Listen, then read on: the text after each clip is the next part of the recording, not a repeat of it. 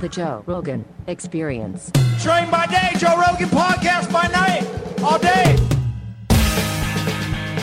Get Jamie looking yoked like a motherfucker, hitting balls across the fucking desert. Yeah, he's addicted to that golf. You should see him out there with the simulator, just whop, He told me he was out in the backyard. Good for him, man. whop, whop. You still won't hit a golf ball?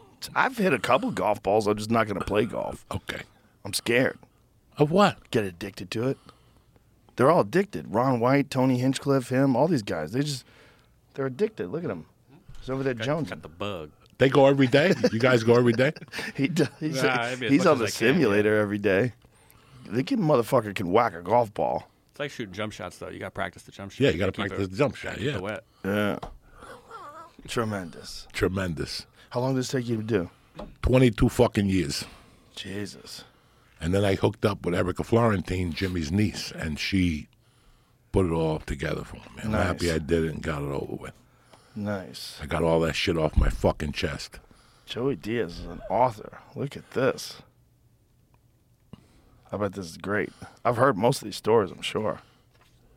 But I don't know with you. You know, with you, I always think I've heard all the fucking stories, and then another one pops up. You're, all- if you really could like document everything you've been through in your life, like no one would believe it. They don't believe it. People still st- sometimes don't believe some of those We on? stories. Yeah, we're on. Oh, good to see you. Uh, the one thing that writing it and reading it, I did the audio book. Oh, nice. I did the audio. How was that? Good. And everybody said it's going to suck. Blah, blah, blah. I go, give me three hours a day. Give me a space in between. And I'll go in there and just knock it. I knocked it off in two and a half weeks. Nice. But once I read it, like, you know, because it's been in your head for a long time and shit, once I read it, I only got one thing out of this book. I got my money's worth. When they picked me for a life, I got my money's worth. Whether it was good or bad, you know what I'm saying? Whether it was good or bad, I got my money's worth out of this life. If I get hit by a plane tonight, I'm good. And that's what, seriously, that's what I came up with. Adventures, fucking stories. How many? Uh, I was the biggest loser. How many times I started over? If you read that book, I must have started over sixty times. You know, just move, pick up, move, and go to another town and rob them blind, and then pick them up and go back and forth. I was like a fucking yo-yo, man. Yeah. I was very unsettled. You were unsettled when I met you. Very. It was so funny because I, I remember I was I was talking to some guys the other night in the green room about when I met you. I was like, I had come to LA and I was just so not used to actors. I was so not used to those kind of people. But I was so used to like comics and degenerate pool hall people. And then I met you and I was like, oh, I know you. This is a like I knew you. I knew you right away. You and I became friends Quickly. like that Quickly. like that. I remember like there's so many people that got weirded out by you. It was so funny when I bring you around like news radio. With the leather Joey, jacket. Joey would go with Joey was building a football player back then, and you would go into the fucking the green room where all the the executives and you were eating all the shrimp cocktail, and they were like they were scared to say anything because like the that room was separated from everybody else's green room. So they had their own thing where they go in there and the, everything was catered and beautiful and champagne and and you just strolled in there and started eating shrimp cocktail. And they're like, "Who's this criminal-looking fellow who's eating our shrimp cocktail?" Well, they had the table with the, the regular food, and I remember they had chili. I'll never forget that. They had the best chili in the world. I was broke, I was hungry, and I must have ate 10 bowls of it. Mm. And then I looked over, and there's all these little white dudes with, you know, ha ha ha ha. You know, I'm like, what the fuck? And they had the jumbo shrimp and the thing. so I walked right in there, right past them. They're like, "Huh." and I just started mingling with them. Great show, great script. Tremendous actor, Andy Dick. And that was it. And then they came to you, and you were dying to laugh. And you're like, Joey, you can't. They just, boom. And then the time with the man show. Oh yeah, oh. yeah. We had some times with that one. I think the first like eight years, you were like, ah, I don't know if I can handle this guy. What are you talking about? I, remember I did my best. Do you remember at Stand Up New York with Sussman when I went off on the owner? You Oh, yeah. remember that? Oh yeah. During August, like, for Fear Factor, and we went in there, and he's like, "You're not gonna get a spot tonight." I go, "I didn't ask for a fucking spot, you asshole." He just looked at me, and Sussman was like, "What the fuck, Joey?" I didn't like that dude. So, Uh, but no, at the beginning, I know that you were like shaking your head like, this guy's not. yeah, but it made me comfortable. I, I love being around you because you you I, I know people like you. I understand you. Like I didn't understand actors. It was it made me so uncomfortable because I never knew who they really were. I never knew what they really thought. They they were never like present with you. Not all of them, you know, but it was just like there was enough of them out there that were trying to make it in Hollywood and they were putting on a show for everybody everywhere they went.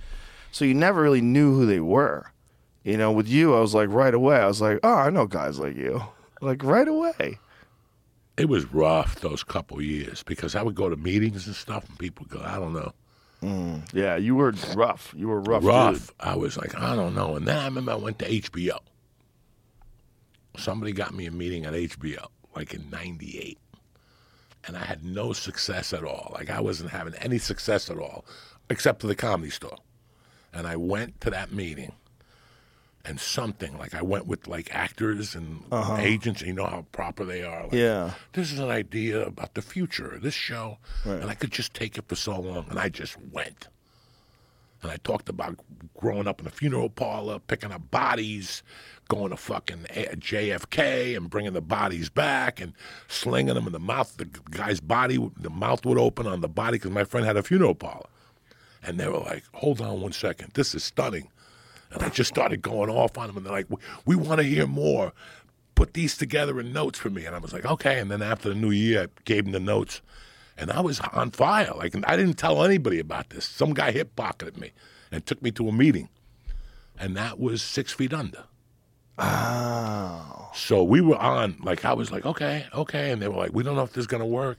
But then they turned me down. They go, we like the idea, but funeral ideas haven't worked. After this went on for like two months. And then six months later, fucking Six Feet Under came out. Oh, they just took your idea. I don't I don't think they took my idea. Listen, I that thought- happens all the time. I thought they had it in development. But my think so? idea was completely different. It was about two Right. hoodlums who worked at a funeral parlor. Right. It wasn't about whatever that show turned out. But I think this the concept is just constantly handling dead people. There's something about that that never was really covered before. That's got to affect the way people th- see life. I remember the first time I saw my grandfather was in an open casket, and the first time I saw his body, I remember immediately. It was very interesting because one of the first things I felt was like, "Oh, he's not there." You know, like it's not just that someone's not alive anymore. Like he wasn't there. I that was when I, started wondering. I wonder if a soul is a real thing. I wonder what that is. That that that concept of what is the force inside of someone that causes them to be alive. You sense it when you're around them. Because the, the strange thing about dead bodies is not just that they're a human body that's dead. It's also there's no one there. It, it, you know what I'm saying? Like you have a feeling that's very intangible. There's a feeling when you're around a person. Like there's a person there. When the person's not there, it's like, oh, he's not there anymore. there's no energy. There's Yeah. nothing coming from the body. There's no nothing. it's not as simple as the heart's not beating and the lungs aren't catching oxygen. It's something more. It's like you feel it. You know, I don't know if it's real. And it's also when you're looking at a body that's um, in an open casket, it's been drenched in formaldehyde and covered in makeup. It's very odd. Very odd. Now they say that when you die, you lose how much pounds? That's, I don't think that's real. That's because 21 grams, I yeah, think it is. 21 grams. That's a movie that Yeah. that dude made. Well, let's see if that is that. What was that based on? That was based on some sort of a study, but uh, from what I understand, it's not real. I don't think your soul would weigh anything. Why would it have to weigh anything? It's just a spirit. Yeah, like It's just an energy. well, Does electricity weigh anything? You know? You want me to tell you something, man? I grew up going to a lot of wakes early on. Yeah. Like when you watch The Sopranos, they go to a wake every other week. Mm-hmm. In Jersey, you're in a wake every other week. I've been to, I've been there three years, and I, I already could have gone to like 18 wakes. I've been to maybe two or three of them. But in three years, that's wakes are big. But you s- look at the whole process of a wake. I would never let my daughter go to a wake now until she's 18, just because the effects it did to me. I don't remember my father's wake, but I remember my friends' wakes from grammar school, and I remember my mother's wakes. And those three wakes fucked me up to the point where somebody else died when I was like a junior or a senior in high school, and I didn't go to that wake. Like I was like, I'm enough. Wa- I've had enough wakes. It, I don't think it's healthy. I, I don't know. For me, it wasn't. I got exposed to it at a young age, and it just it wasn't healthy, man. It fucked with me for a long time. I watched The Exorcist. It didn't fuck with me as long as those, as much as those caskets fucked with me. So when my buddy had the funeral parlor years later, I volunteered for the job because I didn't want to have that creepiness between mm. us, and that eliminated. I saw how he responded to it. It was like an everyday thing. It was like you lifting kettlebells, him picking up a dead body, putting him Yeah. down. You know, I saw how he You get numb. you you're numb to that. Yeah. That's that's the you know, but it's so weird how it's like the number one career to get into, and nobody Really? will get into. Think about it. It pays off the bat, like off the bat. If you go to to school for uh, embalming school, whatever they call it, it's like a funeral director. The whole thing they cover everything. It's like a year if you don't go to college. A year. A year to make a hundred and something thousand dollars. Think about it. That's not bad Yeah. If you're willing to work with dead people. if you're willing to work with dead people. My friend's funeral parlor had a fireman that did the embalming. So he would just come in and do the embalming. You know, 400 a body, whatever. I don't know what's done during the embalming. It's very sacred. I know they break the spine, they drain the blood, they fill you with formaldehyde and shit.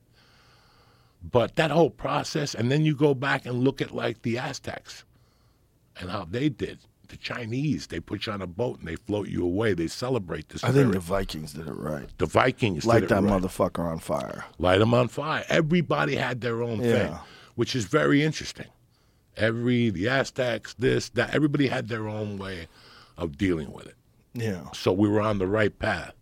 I just don't think of going in there and sitting with a dead body for three hours and looking at them is healthy. And then I heard stories from Cuba where they had no embalming fluids, and you would have to bury uh, your body would die, and you would have to wake at your home.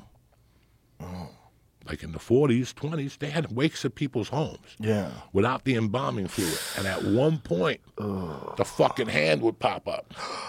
And you'd have to break the arm to put the casket down because once that rigor mortis sets in that arm, that's a straight, that's fucking straight strength. You're not, you're not just going to bend that arm in and, and, and, and do an arm bar or a kimura. It's not going to fucking happen. Yeah. So they have to break the arm oh, to put the arm down. So when I was a kid, my mother would always go, if you hit your mother, your arm pops up in your, in your fucking casket. So I decided I'm not going to hit my mom. Fuck that. I'm going to walk into fucking hell with your arm up like Hitler. You know, you hit your mother. Fuck you. You're the first person to tell me about the scams of the whole mortuary industry, about how much money they get you for. Like, no matter, even if you want to get an embalming, you still, or even if you want to get uh, someone cremated, you still have to get them embalmed. You still have to fill them up with so. formaldehyde. And you were explaining the caskets, how they like guilt you into getting a nicer casket. Oh, yeah. What do you want? You, you, you want to be buried in four pieces of wood or you want the Cadillac of caskets? How weird is that? I got one with a sunroof. It's, you know, they got everything now. Ah, but how weird is it that people give a fuck what the box looks like that they bury you in? So strange. The what the things that people do to show that they cared when someone was alive. Buy a fancy box to put them in. Like, if that's me, save your money. Me too. Yeah, I remember I had that joke, just bury me in the yard. My friend, that's how you're his uncle to died, die. and they wanted 15 grand. And I'm like, you got a yard that's huge? Yeah. That was an old joke. I'm like, you know, you got a hard 15,000. Not only that, then then the person gets cycled back into life. You become a part of the earth again. Because like what we're doing is very unnatural. We stop the body from decaying, so you stop bacteria from eating it. You stop the soil from being enriched by it. It's all a natural part of the cycle of life of all living things, and we've removed ourselves from it. We removed ourselves from it, you know. And you could say, well, it was a good thing because you ever watch that HBO show with uh, Dr. Michael Baden, Autopsy? Sometimes they exhume people and they find out that the wife really did it. And you ever watch that show? Fuck yeah. That we've fucking had, show was amazing. we've had m- numerous conversations. In fact, they took Biden, that, that, what was his name? Michael Bowden? Michael Baden. Biden. He was retired, and they took him back to get the autopsy for On uh, Epstein. on Epstein. That dude, And they found out that he has a, he had a fracture in his neck that was indicative of being strangled with a ligature. Like a, or like some sort of a fucking Oh, cord. cord. Yeah, and that, that this wasn't like when people hang themselves. When they hang themselves, the weight of it goes up because your body is hanging down. So it's like you're getting pulled. This was down on his neck, like low, like someone strangled him from behind. In his throat, the bones in his neck were fractured, which is also like a ligature strangulation. Isn't that weird how that just went down? It's still going down. Like It disappeared. Like it just Ghislaine, dis- they put Ghislaine in jail and they never released a client list. That that is insane. The fact that that's okay with people, and you know everybody's freaking out about Bud Light. You Okay, you care about Bud Light, care about Bud Light. You should really care about that because it's showing that p- people that are in power can probably have people killed and probably hide evidence that they did something that people would find atrocious. like that, and we just never questioned it. Yeah. he died. We know was. He knew we knew was the fucking mystery man. I think it's good. There's more of that. The more of that shit that's out there, the more people realize how fucking ridiculous it is to think that these people that are in positions of power give a fuck about you. They don't. That's why I don't fuck with politics. Don't fuck with politics. I don't. It's not necessary. I don't. I don't. Because at the end of the day, it don't matter. They don't give two fucks about you. I just went off at a restaurant Sunday. Some lady, I don't know why people do this. Some couple asked me if I was a fucking Republican. A couple asked you that? Yeah, I was at a restaurant. You know, you're at a bar and you're eating. And there's a couple next to you, and you're talking. You're watching a game. And she goes, uh, "Are you a Republican or a Democrat?" And I looked at her. I go, "I'm a felon." And she just shit. She goes, "What are you talking about?" I, I go, "Listen, I don't play that shit, okay, lady." I go, "All you motherfuckers have gotten too political the last ten years. Everybody's a political analyst."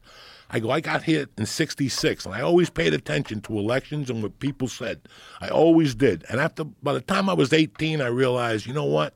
These people come along every four years with the same fucking story and nothing gets done. So I chose a different path for my life instead of focusing on that.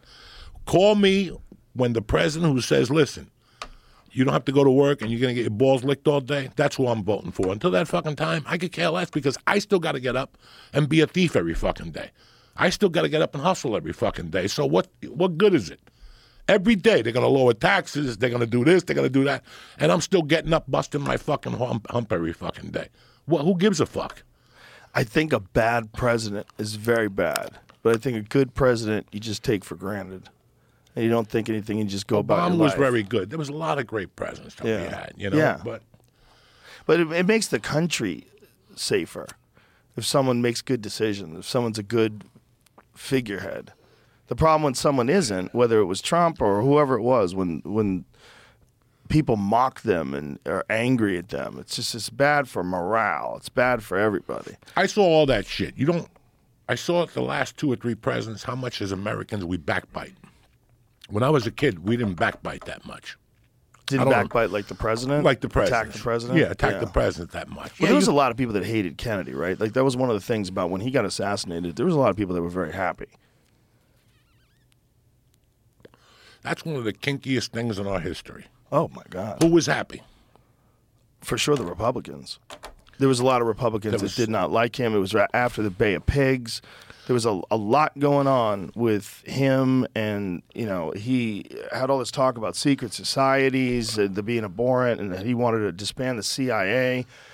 That motherfucker wanted to get us out of Vietnam. Like Kennedy was a different cat.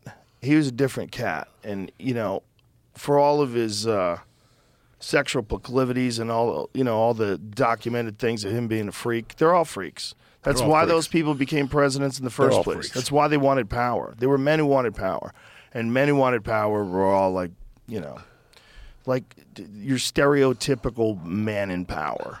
Like that's it's there's a reason why that stereotype exists.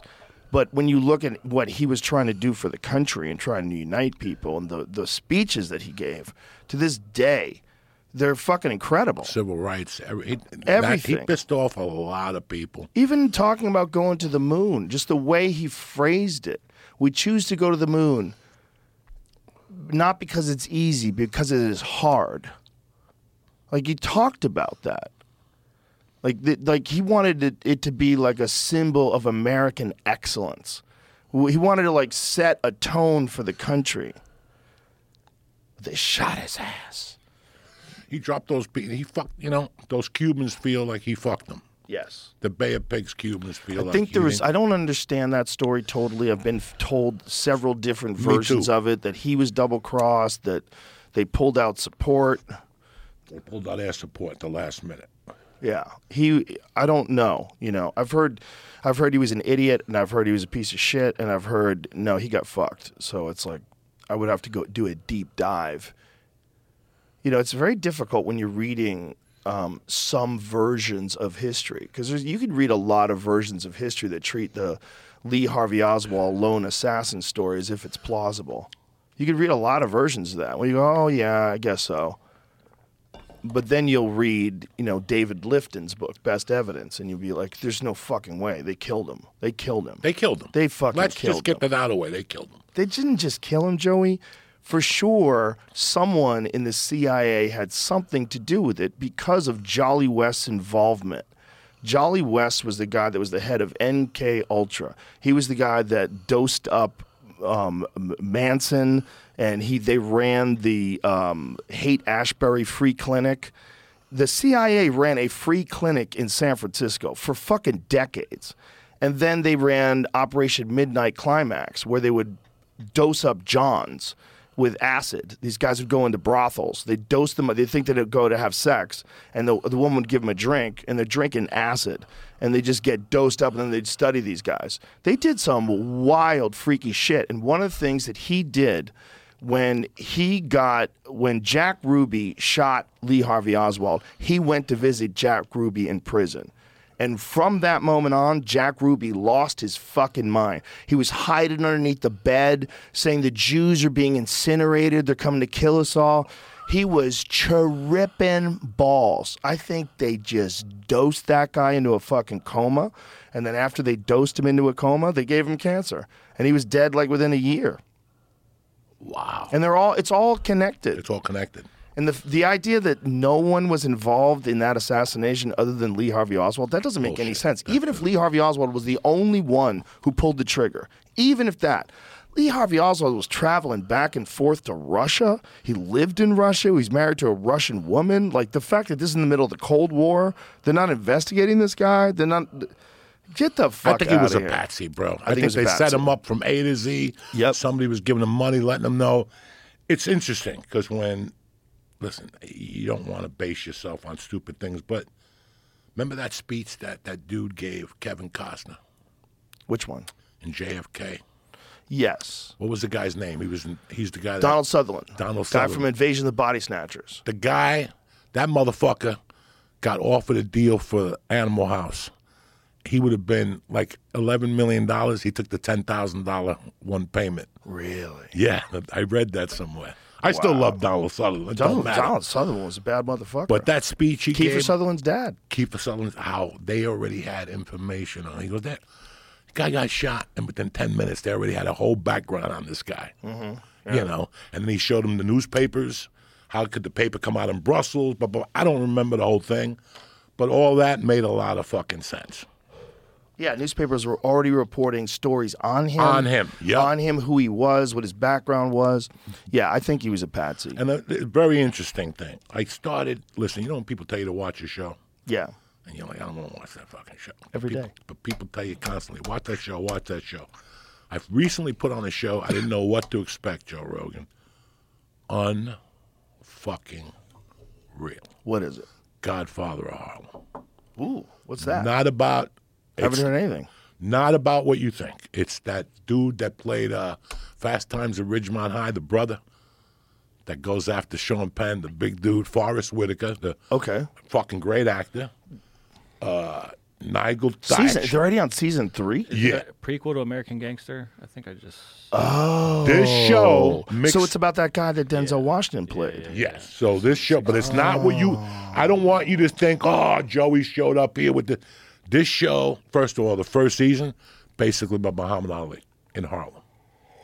How he hooked up with uh, what's his name, Ma- uh, K. Ma- Malcolm X, and they already told him, listen, you are go- you, your name is Muhammad Ali, but we're not going to change it till you win the championship, the title, because you'll lose the, the white sponsors, the white devil, and all this shit.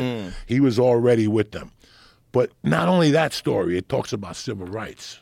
It goes through when they shot Kennedy, what they saw, like in Chicago, how they knew for sure it was the mob and the CIA that killed Kennedy. They talk about how when Malcolm X was going to meet I didn't know about this. He was going to do a speech at the at the United Nations with Che Guevara. Malcolm X Really? in 1965. They were going fucking nuts. And it all ties in because, what, and they, and they kind of explain in the beginning, you have to tie a gangster in with political because then he blows up that pilot. Something really interesting. You know, I'm a fucking moron. I can't say this shit. but- and that's what they try to show you that all these gangsters had something to do with this history Yeah. the guy who played that fucking dude that blows his head off in Full Metal Jacket. Mm. What's his name? Vincent D'Onofrio. Vincent D'Onofrio. He plays a Vito Genovese. That your Really? fucking head will blow up. Really? Something completely different. I like how he casted. I like the way he casted. He casted outside the box again, Mm. like Tony Soprano was casted. The last, but Vito, the guy that plays Vito, he's very political in this. And that guy, Giancarlo Esposito, who's a fucking G, he plays a congressman. And he's always meeting with presidents, but Bumpy's wife works for him. So it's very interesting how What's it on? So it's MGM Hulu, Plus. Hulu, the first two seasons, and MGM Plus, the is last MGM season. Plus? What is MGM that? Plus is like Is that a new one? it's like Paramount. There's Plus. so many of them. There's so many of them. You know, at the end of the week, you pay for so many. But it's an interesting show. You know, that's the Mm. most interesting show. I you learn something. It's not about shooting and just heroin. It's all this little, you know, the Cuban dude. How all he wanted, Battle that dude that we talked about with T.J. English.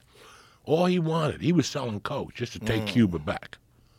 Like that guy was. Can you imagine you coming to me going, Joey, we're gonna do this, this, this, but the, the but the the fucking final result of this money is me going back to Palermo to take my grandfather's village back. This is what that Battle dude was into. He just wanted to go back to Cuba. That's it. I don't want no problems. I just want to kill Fidel and go back to Cuba. So they tried. They, they get with the CIA and they show how many times they tried to kill Operation Mongoose, the fucking wetsuits, the fucking cigar that explodes. All those were failed CIA attempts. How many times they try to kill Castro? Watch that documentary 101 times. remember, so crazy. remember when that motherfucker walked on the subway in New York? Remember he came to the UN Yeah. and he walked on. That's what they show in that. He walked on the subway in New York and the guy goes, "You got a bulletproof vest?" And he lowers it. He goes, "I got nothing on." 101 ways to kill Castro. Wasn't that the name of the documentary? I don't know. Forest Whitaker's a fucking great actor, isn't he? Forest Whitaker was in The Color of Money. He played the guy that Yes. hustled Fast Eddie yes, Felson. yes. Remember he has Is that like you mad? Yes, 638 He hustles him out of all this money, and at the end he goes, "Can I ask you a serious question? Do you think I should lose some weight?" the guy was like completely broke. He shattered him. Fast Eddie went in there with a big ego, thinking he was this man, this big time pool hustler from the 1960s. And Forest Whitaker plays this guy that's like super eccentric, who hustles him out of all his money, and then that's his fuck you at the end. Let me ask you a question. Think I should lose some weight? Forest Whitaker's played some fucking good roles too. Oh, that yeah, Idi. Amin and that fucking uh, what else? The last king of Scotland. I don't know. That's He's the same. a lot of great, yeah, yeah, yeah. great Ghost Dog Ghost Dog. And D'Onofrio. God damn, that motherfucker. That guy's been around. And look That what he, guy what he could put act his ass off. Dog, he plays a good, and it's not like, hey, oh, uh, no, He seems like a guy who would be a nightmare to have a political talk with, though. yeah, no, he's Like if you're sitting at the craft service table and he starts bragging about the Biden administration's new plans for this or that, you'd be like, "Oh, Hey, my can I God. run out here and pee real quick? Yeah, go run out here and pee real quick. Hold on one second. We'll be right back, ladies and gentlemen. But I'm gonna keep moving about that, brother. No worries. Go ahead. Where Got you at? pee before we rocked and rolled. No, I saw you went to the bathroom. I'm like, I should go. I'll hold it. Fuck you. You're gonna hold it. Uh. Those holding days are over with. I gotta go, Jack. I got a bottle in my fucking car. You got a bottle you pee in? Yeah, the one from surgery, from my knee surgery three years ago. I just took it home, left it in the back seat. that New Jersey Turnpike, fuck you. I go to the gym at ten. Yeah. You go to the gym, you're drinking, and then I go, "Well, let me go up north for something, a meeting or something. Dog, I gotta pull over like three times. I'll, I'll just piss in that thing out of light. I got it down to a science. I put the Cuban Negro in the bottle. I piss in it. I put it in the drink holder. I just drive like a mile, and at What the next you light, hit the brakes? Oh no, I don't. Yo, you know me. I pop the door open. I dump dump the little piss. I put paper towel in, I wipe it out, I take it in the back, fill it with water, and I that keeps me going. That turnpike's a motherfucker, dog. Yeah, that traffic is insane. That Turnpike Parkway is a motherfucker. That the tr traffic in and out of New York City is probably the worst traffic I've ever experienced. No. That shit that we left in LA had its moments too. Yeah, that's when the bad, 10 too. goes to the 405 at 430, that was the worst. There's I some experienced. ways into the city though where it feels like there's only one way. Whereas if you're going down to like Orange County, there's a few different ways. You can kind of skirt around it up until you get deep in. Once you get near San Diego, you're kind of fucked. You're kind of fucked. Those are the rough days. dude. Driving from LA to remember we would do like the La Jolla Comedy Store. We'd have to leave at like 1 p.m. You would leave at 1. I would leave at 6 and do 90 on the shoulder the whole way. Because if you left at 1, it was still four hours. So Yeah. either you had to leave at 6 or you had to leave at, at like 6 in the morning or you had to leave at like 6 o'clock at night, which would give you a two hour window. Barely and I was it. featuring. Oh God. and I would fucking make it all the time. Go to tell them to go long, and you get down there. And then on the, do you remember I used to make it back from San Diego in, I think like an hour. It had to be more than that. Was it 117 miles? I think. I would make it. I would leave San Diego La Jolla at a quarter to twelve, and I would make it to my coke dealer's house by one a.m. What is that? 'Cause he- What is? Uh, you were going 100 miles an hour, Joey. What is uh, the distance between Los Angeles and uh, 101 Diego? miles. I think it's more. So I would get on I think the it's five. 110. Okay, I would get on the five. Okay, I had the. This is it. Get on the five. Do seventy-five. Once you're like five miles away from immigration, where they ask you to stop for fruit, I would kick it to hundred. 118. I would kick it to hundred, and then once I'd pass the fruit, I'd sl- I slow down to the speed limit, and from there to Irvine, I'd do hundred. And next thing you knew, it said L.A. twenty-nine miles. Jesus. I used to fucking. I remember I got stopped a few times. Yeah. And the cops pulled me over. You know how fast you were going, but because I wasn't drinking.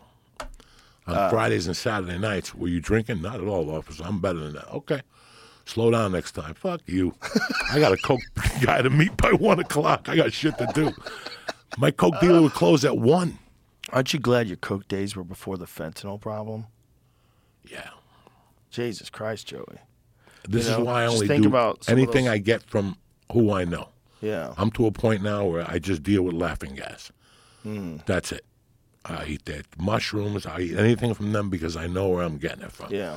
I feel a lot safer. In LA now, you got to be really careful with anything you touch, even if it's prescription. You got to be fucking careful. When I heard that people were buying testing kits for cocaine, Yeah. I know it's crazy, right? But you kind of have to do that. you don't have to do anything. you're Why not snort do coke? You know, snorting coke was always a fucking uh, Rus- Russian roulette, right? Right? But now it's even more Russian roulette. Now you can either die of a fucking heart attack or fentanyl. Yeah. You know, so now, and that goes for everything. That's heroin, that's prescription pills, that's fucking reefer. They're putting in edibles in LA. That's everything. Look, didn't somebody just die again from fentanyl? Coolio or something? Just, Coolio died from fentanyl. you know, this this doesn't end. So you got to really, if you, you really got to be careful what you're putting in you now. Yeah. Thank God I wasn't doing any of that shit now. Thank God, because yeah, you're, you're gonna die. It's very scary. They're putting that shit into this country. I mean, that's all you read about. How much Mm-hmm. fentanyl's coming in, and how many people are dying from that shit. So, didn't they say now they're giving you Narcan at home? You Mm-hmm. can buy it at CVS or something like that. I don't know if that's the case, but I know a lot of people are buying Narcan and sending it to their kids at college. It's very scary. Scary shit, man, because it's like this is not something that anybody had to deal with before. Like this level of uh, contamination with something that's so deadly. When you get like, a, I think it was like 100,000 people one year died of overdoses. Like, what the fuck, man? From fentanyl. Tom Petty died from that too. Right? Yep. Prince, Tom Petty. Now, what is fentanyl? What, Fentanyl is synthetic opioids. It's a very potent synthetic opioid, and the amount that can kill you is so small that if you look at a penny, it'd be like a tiny little piece on a penny. Like there's a, an image that's online, like a famous image of the of uh, see if you can find it, Jamie. There's an amount of uh, fentanyl that could kill you, and it's next to a penny. And you look at it, you go, holy fuck, it's the tiniest amount. So it's super, super, super potent. So you know, in medications, it's used, but they know what the dosage is. When you're getting it from the cartel, someone's mixing it in a bathtub in Tijuana. Like, look at it. Look at that amount next to the penny. How crazy is that? That'll kill you. I mean, that's nuts, man. It's basically the amount of coke, the amount of fentanyl that's in Lincoln's beard. If you take that amount from Lincoln's beard, if you're looking at a penny, that'll kill you. That's crazy. That's a that's a potent fucking drug. And the fact that they mix that into everything, it's fucking nuts, man. I'm out of that. You wanna put Scary shit, man. It's and it's scary how they'll just hand out pain pills to people.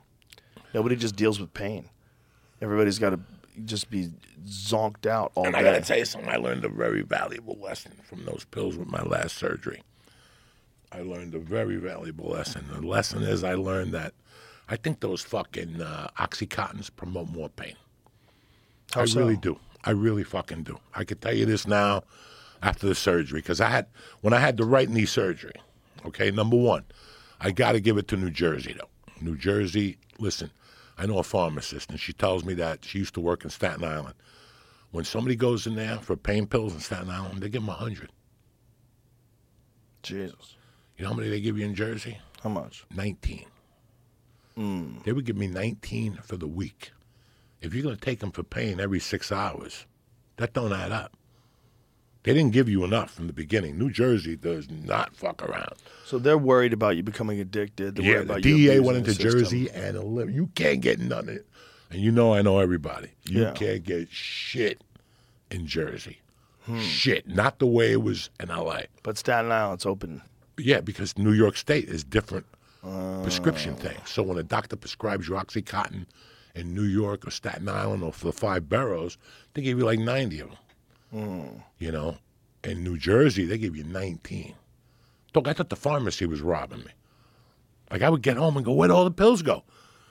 And I would sit there. Did I take? No, I just got them. My wife would give them. How the fucking this? They don't give them to you to drive Hmm. you crazy no more. But I had one prescription, and then it took me three days to get another one. I just suffered. And then I took another prescription, and by the end of that week, the pain had gotten worse. And it gotten to the point one day where it was that bone by my ankle. Mm-hmm. I guess they sc- screwed something in there. I don't fucking know. And I said, you know what? I'm not. Gonna, I got the prescription. I threw them away, and the pain went away. So I think the pain was promoting. The pill was promoting my pain, because once I threw the pain pills away, I didn't have no more pain. Oh, and what was the decision to throw the pain pills away? You just I don't like how they make you feel. You know, listen, you, you go to the dentist. I'm happy for two hours. They either give you a Vicodin or something. I could live off a Vicodin. I go to a little Dodger game or smoke a joint. I'm good if I want to do that. It's when you do those things every day, like when you get a surgery and they mm-hmm. give you those things every day. That's when I think it's a problem. Because when I took the fat ball out of my thing, that was horrible. At the end of that prescription, and I was a full junkie then. I did not feel good, Papa. Mm. I did not fucking feel good. It took me a couple of weeks, and it wasn't. you know not the you, know, you do the probiotics, you do all that shit. Now let's take it back to the Xanax. When I was on the Xanax, it was basically during the pandemic. I had ten thousand of those things at the house ten thousand. because he was sending me 90 a month from 2012 on automatic monthly. I So wasn't just taking them. stockpiled them. They, they were just going in the closet. They were just going in the fucking. When did you take it? 2012 was when I got it prescribed. When I had my little situation at the comedy store that we goofed about, that was none of that's not that was not good. There's no way I should be in a standing walking 10 count. That's what that was that night when I had to follow Morgan Murphy. A standing walking ten count? What Dog, I went up to, I asked Pauly Shore. I told you this story, and, and we laughed about it. But, dog, now thinking about it, I should have done something. I went to the comedy store. I'm in the back. You weren't there. I think you had you were coming in later. Yes, you were coming in later because on Saturdays I used to do the close the original room. Uh huh. talking, bullshitting with Pauly. Everybody's in the back. No reefer, maybe a joint before I got there. You know, Saturday night, just like the girls. I get there. They say, Joey, you're up next. I walk to the thing, and as I'm walking, I walk up the steps to the original room, and Morgan's on stage, and Pauly's standing there laughing at her. And I walk up, and I'm like, damn, I don't fucking feel good. Like, this is not working. I was starting to get anxiety. And I couldn't breathe. I couldn't breathe. But I went to look at that window for years. Whenever I had anxiety in the original room, I had a window. When I'm on stage, I So got a window on the right. Remember? Yeah. And we could look out the sunset. Yeah. I was always good. That day, particular, when I went in there, I didn't see a fucking window. So I was waiting for Morgan to get off, and all of a sudden I got this anxiety, Joe. I couldn't breathe. I couldn't fucking breathe.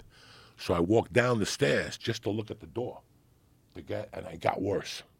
It got worse. I couldn't breathe. I thought I was gonna fucking have a heart attack. And I go, Pauly, I can't get on stage. I'm having a horrible anxiety attack. He goes, I just went up, dude. And I walked up there and I told you, but I didn't explain it to you correctly uh, because I was cracking a joke. I woke up at the 12 minute mark. Hmm. I remember walking past Pauly, and that's it, Joe. That's it. And then I remember waking up on stage and people laughing, and I was probably on automatic pilot. Wow. I had a bit that it was on automatic pilot. That was a little That's scary. when you got on Xanax. No, it was a couple weeks out. I went to the doctor and he goes, What was that? I kept having these little panic attacks. Kept having these little panic attacks, little panic attacks. But I was okay. I wasn't going to go to a psychiatrist. We were working our asses off. We didn't know what the fuck was going on. So I started taking the Xanax. And it would help it a little bit. I would take it on the road if I went on a plane or something like that. But What you does, got to it, remember what does it do for you? you got to remember too it was uh, you're a walking contradiction i'm talking about myself because you said it best i'm eating 2000 milligrams of thc and scaring the fuck out of myself right you're walking around fucking scaring then the xanax i would take the xanax to calm me down off the anxiety come on man that's not gonna work Those edible weed sessions, when you do too many of them, I do think they make people very anxious. I think they just i think they did too shift. honest to god I think they brought some more. shift the pole of your brain. you know more i brought some more though. you did. But now I eat them more to sleep. I got them on a. My big problem, Joe, is still to this day is sleep. So now, two nights, three nights a week, I drink a bodybuilder uh, sleeping thing. What do you do? You have a hard time sleeping because you're not tired? Do you have a hard time sleeping because you're thinking? I'm tired till nine thirty, and I look. ah, come on, man. it's like co- comedy timing. I don't want to go to bed at nine thirty. Yeah, Do you know what I'm saying? Yeah. I never want to go to bed at eight o'clock. That's when you know you're almost done. Yeah. you know, I want to bed at eight. Fuck you, man. Yeah. I'm not looking to stay up till four, but I'm not going to bed at nine thirty. So I'm tired about nine, but I push the envelope a little bit. I like to read, maybe listen to music. 11, 11.30, I'm like you. I like to read shit on the computer. 11, 11.30, I try to read at night. I turn the TV off. Once I go up there, bro, I'm thinking about the guy who came to my house who asked me if he could take an orange, but he took Oh, three yeah. instead. he took nine. he took nine instead. yeah, and you're like, that was 11 years ago, Joey. I think about the time I bombed in the original room following Dom Irrera. Like, does it mm. matter? I think about the time I ate a bucket of dicks in North Carolina in Chapel Hill. Does it matter?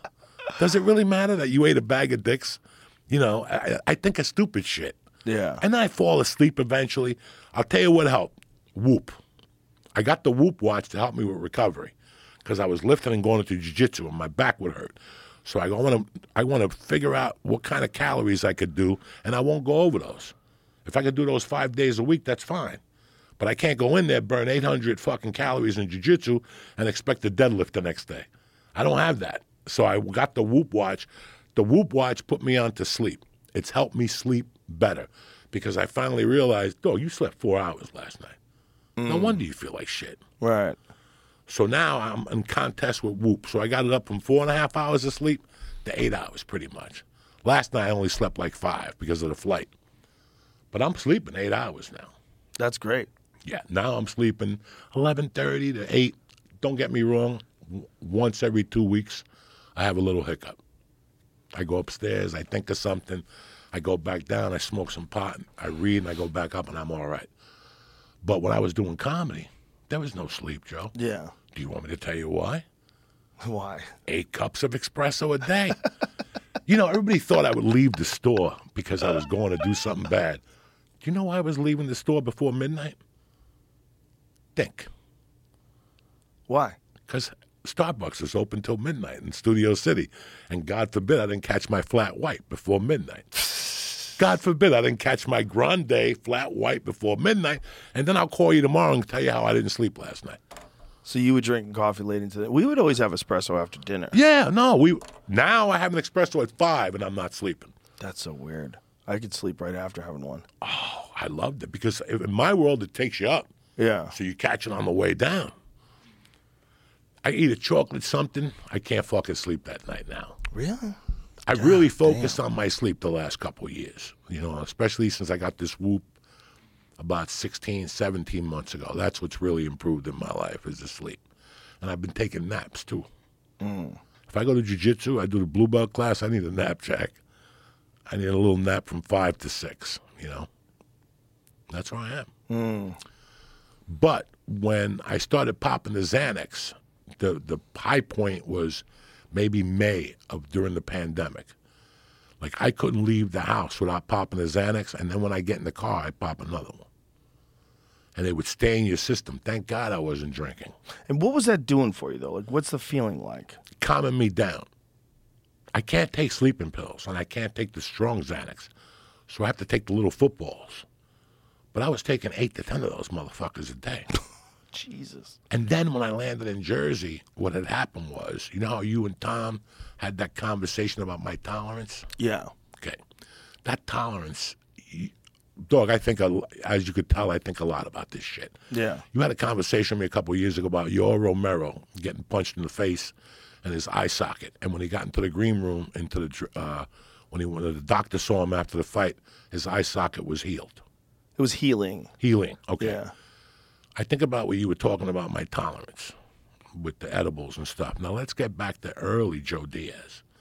When I was a child, the doctor would have to come to my house two days in a row for years. They'd have to shoot me with penicillin on Monday and then come back on Tuesday and shoot me again because I would never take the penicillin. You know, I had a lot of problems with my throat as a kid and uh, whatever, fucking tonsils and shit. So I was always in the hospital as, as a kid. I was a sickly kid till I was about eight. All those years, Joe, they would always have to shoot me two or three times with penicillin. The same penicillin they would give you one shot of, they'd have to shoot me. So I don't So know. you've always had a high tolerance. always Interesting. except for alcohol. Mm. And even alcohol. Because I could drink something with Jamie right now and I won't fall over. I don't want to do it. But that's what's always pissed me off about alcohol. That I could drink a few alcohol shots, feel okay, but then if I push the envelope, that's when I feel shitty. But my tolerance with alcohol and with cocaine and alcohol, shit. Mm. I could drink a case of Budweiser, you know, cans. So My when I- friend Johnny, who had a coke problem, I always used to have to take him to the corner store, the liquor store, to get 40 ounces. Yeah. He would calm himself down with like a big malt liquor. That- That dog, was I would He was drink always trying to like 22 beers, down. 22 beers, and it would calm you down. So when the Xanax finally, what I realized when I got the Jersey that year, I got the Jersey August 9th or something on your birth, August something. Two days after I got the Jersey, I had something like a weird mild heart attack. My heart didn't stop pounding. And that was because the Xanax turned on me. I didn't realize that till I went to the knee surgery. And one of the assistants caught it because I couldn't sleep, and they tried to give me something to sleep, and the chick goes, "You're you're uh, withdrawing." Oh, from benzos. She goes, "You're withdrawing naturally. That's why your heartbeat's going up. That's why you're fucked up." It's very dangerous for so then those. she told me you have to flip it. So I had to read a, a journal about this uh, about transitioning. You just can't quit. You can't quit Right. alcohol, and you can't quit benzos. yeah. there's that uh, you know you could die. So what I had to do was take whatever I was eating, which was eight of those things a day, and work myself backwards. How long did it take you? Six months, Wow. work myself backwards. But Jordan Peterson was fucked up for a year. dog, it fucks with your uh, central nervous system. you don't have no idea what life is till your central nervous system is fucked with. Forget cocaine, forget all that shit. And you How- know I've like, done it all. yeah, how's it fuck with you? Your heart constantly beats. I'm talking constantly. You could be watching TV and you could see it. You Jesus. know how scary that is? You could fucking see it. So your body's just freaking out that it doesn't have it in the out. system. freaking out. I had to go on calm support. I had to fucking I changed my diet. So even the six month slowly transitioning off, even that was rough. Oh, Really? because I had to break them into two parts, the Xanax. So I would get up in the morning, eat breakfast, work out, and then pop a Xanax. And then go the whole day. I'm going to tell you why I did six months. I, I would go the whole day without a Xanax and then pop one at night and deal with it mm. just to help me go to sleep. But that whole time, I would go to the pool every day. I would put my feet in the grass and try to, you know, just get me back because it was central nervous system shit. A lot of tea, a you lot just of fell off. Oh, you feel awful. Awful. How was it fucking with your comedy? I wasn't doing comedy, the pandemic. Oh, that's I was just getting back into it. It was just starting to open up. I went and did a, a parking lot. I did a like a it was outdoor comedy. Yeah. Rich Voss told me to go fucking do a parking lot. Me, him, and Jimmy. Oh my God, there were fucking bats, right? When when was like in a mall outside of Jersey. There's a little stage, and you can see the bats flapping behind the comics and shit. Mm. And I told Rich the next way, Rich, what's with all those bats? He goes, Fuck that. I did a gig last week. There was a bear behind us. He goes, I jumped right off the fucking stage. Jesus Christ. those places in northern Jersey. Jersey's Everybody's got a doing lot of those outdoor shows. So when I was going through all this, it was I was I used to just sit on my bed, on my hands, and look straight. That's all I could do all day. You couldn't really keep a conversation. I remember Ari came down once. I couldn't wait for him to fucking leave. That's normal though, right? No, that's my brother. That's my brother. I was happy he brought the dog and the girlfriend. Of course, I I'm took him to. Chinese food. It was great, but I couldn't wait. I couldn't keep eye contact. I couldn't fucking do much. And I always noticed that after I took the pill, that feeling would start again. Mm. So when I went to the gym in the morning and did all that shit, I was fine. Once I took that Xanax, I felt like shit. Mm. And once I took that nighttime Xanax, I felt like shit. And I cut down, what's that called? When you cut back. You trim a Um, little. What was that called? Regression? Regression doses? I don't know. What would it be called? I forget. You have to cut off. You have to Right. shave. I know what it is. Yeah, It's just I like mean, to- either. I can't. this weed is. You have to with my head. shave the pill a little bit. Yeah. That's what I did. And then I realized one day, like, I- Tapering. tapering. I got myself. Uh, uh, I got myself. Uh, what's not a? What's the doctor under the doctor? A nurse? No, the, a doctor. They call them something. Whatever. They can give you prescriptions, but they're not really a doctor. Okay. I signed up with one of those, and she put me on this plan, like just what to eat and do all that stuff. And one day I called and I said, "Listen, man, I got a funny feeling that every time I take these pills, it makes me feel worse." And she goes, "Why?" I go, "Because when I go to the gym, I'm feeling great. I go in there, I'm talking with people, I'm feeling great." And she goes, "What are you saying?" I go, "I'm gonna stop taking them because I take clonidine already for blood pressure, and that stops strokes." So I go, "I'm just gonna stop doing it," and I stopped. I never took a Xanax again. Wow. That was it. But I'll, dog, I will never eat one of the, the withdrawal. The withdrawal. The withdrawal was horrible, Joe. I won't wish it on anybody. Well, that's what Jordan was saying. He had no idea how You have it no was when he got idea. They ever, listen. If I was buying this shit on the street from some guy named fucking Pedro or something, then I would have a problem. When your doctor gives it to you, you think it's normal. I did the studying. Xanax is only prescribed for two weeks. That's it. It's for short periods of time until they figure out what to give you. Whether to give you whatever the fuck. they Mm. How long does it take before your body gets addicted? I don't know, Joe. I was living through hell. There's so many of these creepy medications out there, Joey, that people are just taking. You know, then there's some medications that people kill themselves. You know, I don't know. I don't know if it's even real. I don't know if it's true. Well, there's definitely medications I where the just side effects to. are suicidal I just didn't want to feel like this ever again. And uh, you know, I stopped drinking. Like I, I never really drank, but when I moved to Jersey, I was drinking sangrias when I went out. And one night I thought I was bad Joe Rogan. I got an Italian old fashioned. Oh my God, Joe. That set me back. Fucking. That was it. I was done with alcohol after that. Alcohol's a dangerous one. Really? It's a little poison. A little poison every time, but it's fun. You know, I, I'm, I'm, I always feel bad that I don't drink. health. Well, I drink. I feel horrible that I don't drink. Why? I wish I could be sociable and have a red wine, Joe. I wish I'd go to dinner with you. Yeah, but it doesn't matter. oh, No one cares. It doesn't matter. You don't- Joe, I grew up in the 70s. I where- know. Where, you walked into somebody's house and people just gave you a drink. Didn't- Hi, Joe, do you want Mm-hmm. Would you like a drink? Yeah. They don't have. In the 70s, they didn't Yeah. have. They took two cubes. How cool were those tables? Yeah. Like Sinatra. Yeah. Dean, uh, what's his name? Do you know when you do the Tonight Show, they would have a cart. They would pull pull a fucking bar cart into your green room, into your dressing room. Would you like a drink?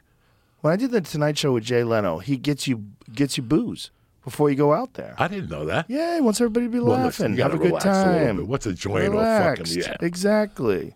Do you see what Laughing Gas I'm sure Maher probably smokes before. Well, he definitely smokes on his podcast. Does he? Jesus Christ, Joey. What do you got there? I said. I'm so terrified of that bag. Bring it to the green room. Bill Maher. Okay. Keep it in all there. This shit. And you got your own bag with the Joe Rogan experience on it. Thank you. A beautiful leather bag. I got you some fucking. I'm so excited to show you this club. I'm so, bro. I've heard fucking. I have people that are non-comics hit me up.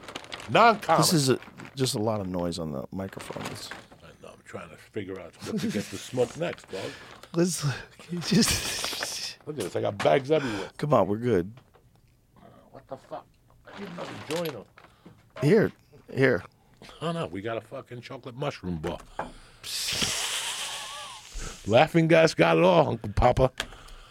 They're gonna open up an AC. They got to fix the laws in Texas. The, basically, marijuana is decriminalized in the city of Austin, but this the, the fucking law is dumb, and these people don't realize it's dumb because they've got it connected to leftists and hippies. It's about freedom. There's a lot of ranchers and farmers that like to smoke weed. It's great. Weed's great. It makes you love your children more. It makes you stare at the stars. It makes food taste better. It makes sex feel better. You fucking idiots that are making it illegal are ruining the world. And th- th- they say that it's going to ruin people. Yeah, it's going to ruin people just like cheeseburgers are going to ruin people, and gambling is going to ruin people, and alcohol is going to ruin people. All those things that are legal and should be legal. Because you got to give people the opportunity to fuck up their own life. You should work on counseling. You should give people advice. You should give people uh, some sort of resources where they could get out of any sort of hole they're in, whatever addiction they might have. But you got to leave people the fuck alone. That's what this country's founded on. This country's founded on freedom. And if you don't have the freedom to choose what you put in your own body, especially when we're talking about something that is beneficial medically, psychologically, physically, not physically addictive, doesn't kill anyone, the only way you die from it you, you literally have to do something stupid because you're high. If I haven't died from it, ain't nobody gonna die from marijuana. Okay? Knock it the fuck off. Ain't the only nobody time you die is a fucking brick of marijuana falls out of the sky and hits you in the head. But we're still dealing with a bunch of goofy laws. And I think they keep these laws goofy on purpose. They keep the culture war going because it's an easy distraction from other things. Now, the more Texas doesn't things that- gamble either, right? What's that? You don't gamble either, right, Jamie? There's some gambling here, right? They're, they're like poker rooms. Yeah. Okay, but not like Not a boat. casino. Casino. There might Casinos be one are- somewhere in the state. magnets for sick people. you know, when you go to those casinos in like Connecticut, you're like, Jesus Christ, there's so many people that are just sick. A lot of people having a good time, just out on a date. Let's go to the casino, play a couple of hands of blackjack. Seems like a good time. But there's a lot of just sick fucking gambling junkies in there. Just lost. when you see them and they have their wheelchairs and they got the oxygen mask and they're smoking Mm-hmm. they're still a cigarette in the casino, you're like, wow. You see a lot of But those. different strokes for different folks. Hey, you got to let people do that if that's what they want to do. How about the chick last week that was winning so much money she just started pissing at the casino? I saw that. Did you see that? That girl just pissed on the fucking Pissed seat on the fucking while floor. she was playing slot machines. Bro, she she didn't even move. She was on the phone. She didn't dry her monkey either. What a crazy bitch. That's disgusting. That's a I don't mind if you bitch. pee. Even me, when I pee in the bottle, I have a little tissue to dry the helmet off. Maybe she was on Xanax. Yeah, this is her. She seems kind of hot too, She looked hot from the side. and you just can't see pissing. it. So ridiculous. That lady's wild. It's crazy though. Imagine that you. It's not uncommon. Not that uncommon. Hold on. Scroll up. scroll. Scroll. Look at this. Regardless of the video's legitimacy, urinating on casino floors isn't as uncommon as one might think. 2000. Oh, m- many p- people probably did it. Oh, they had adult diapers. This guy said that uh, Annie uh, Arnie Wexler, rather, a recovered problem gambler who operated a New Jersey-based gambling hotline and counseling service at the time, told the Louisville Courier, Journal that many heavy gamblers don adult diapers to avoid having to leave a slot machine or gaming table. If they don't come prepared, he said, they just pee in the seat. Oh my God, you dirty fucks! You imagine walking in a casino, you just smell piss. You just know so many people have been pissing on the floor. You could smell it. Oh, I don't know. If, I don't know if I'm ready for diapers. I don't know. I don't know, dog. Well- if you pee in your pants, you gotta leave that shit on. what would you rather have, diapers or be paralyzed? I'll take diapers. You got to just deal with it. It is what it is. You know, you can only control what you can control. You you gonna tell me you're gonna shit in a diaper and sit in it for two hours? Uh, I don't think the shit thing is as big of an issue. I think mostly it's a piss thing. Incontinence. Uh, you might you might be shitting your pants a little bit too.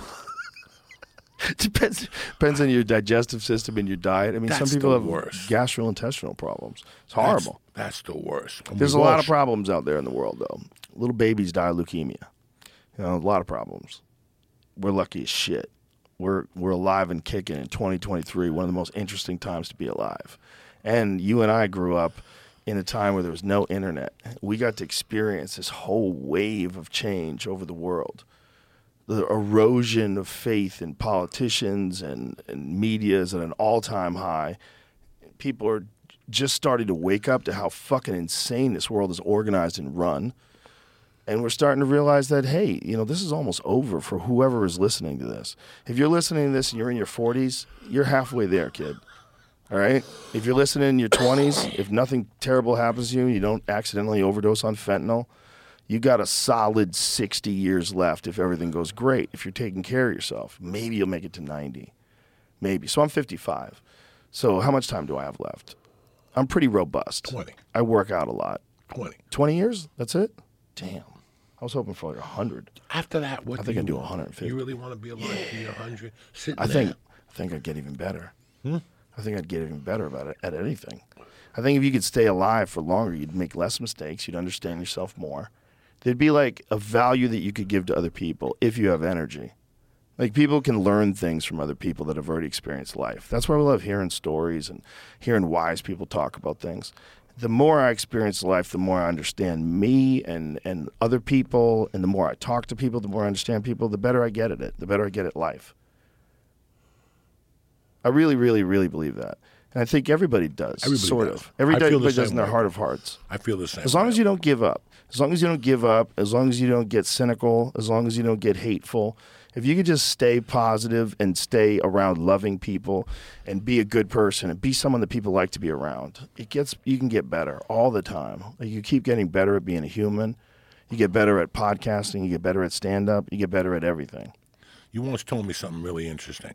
When you said that your biggest fear was turning old. You didn't want to. You wanted to be in good shape when you Yeah. were older. You know. And my biggest fear all these years, honest to God, was not dying or anything. It was not being. I hate to say this to you, and you're gonna understand what I'm saying right off the bat. People at home might not. I didn't want to become one of the comics at the store when we got there. I know what you mean. I'd rather shoot myself. I didn't want to call you when I was 60 and go, Dog, I'm taking this cruise. I need to come on the podcast to change my life, as we both heard from people. Yeah. I did not want to be one of those guys, and that is what I'm proudest of the most. I'm proud that I put a book together. I, am very proud that I found alternatives. That I didn't have to keep bothering people at clubs to put me on. Yeah. And you know, well, Joe Rogan sucks. Mitzi Shore never gave me the love I needed.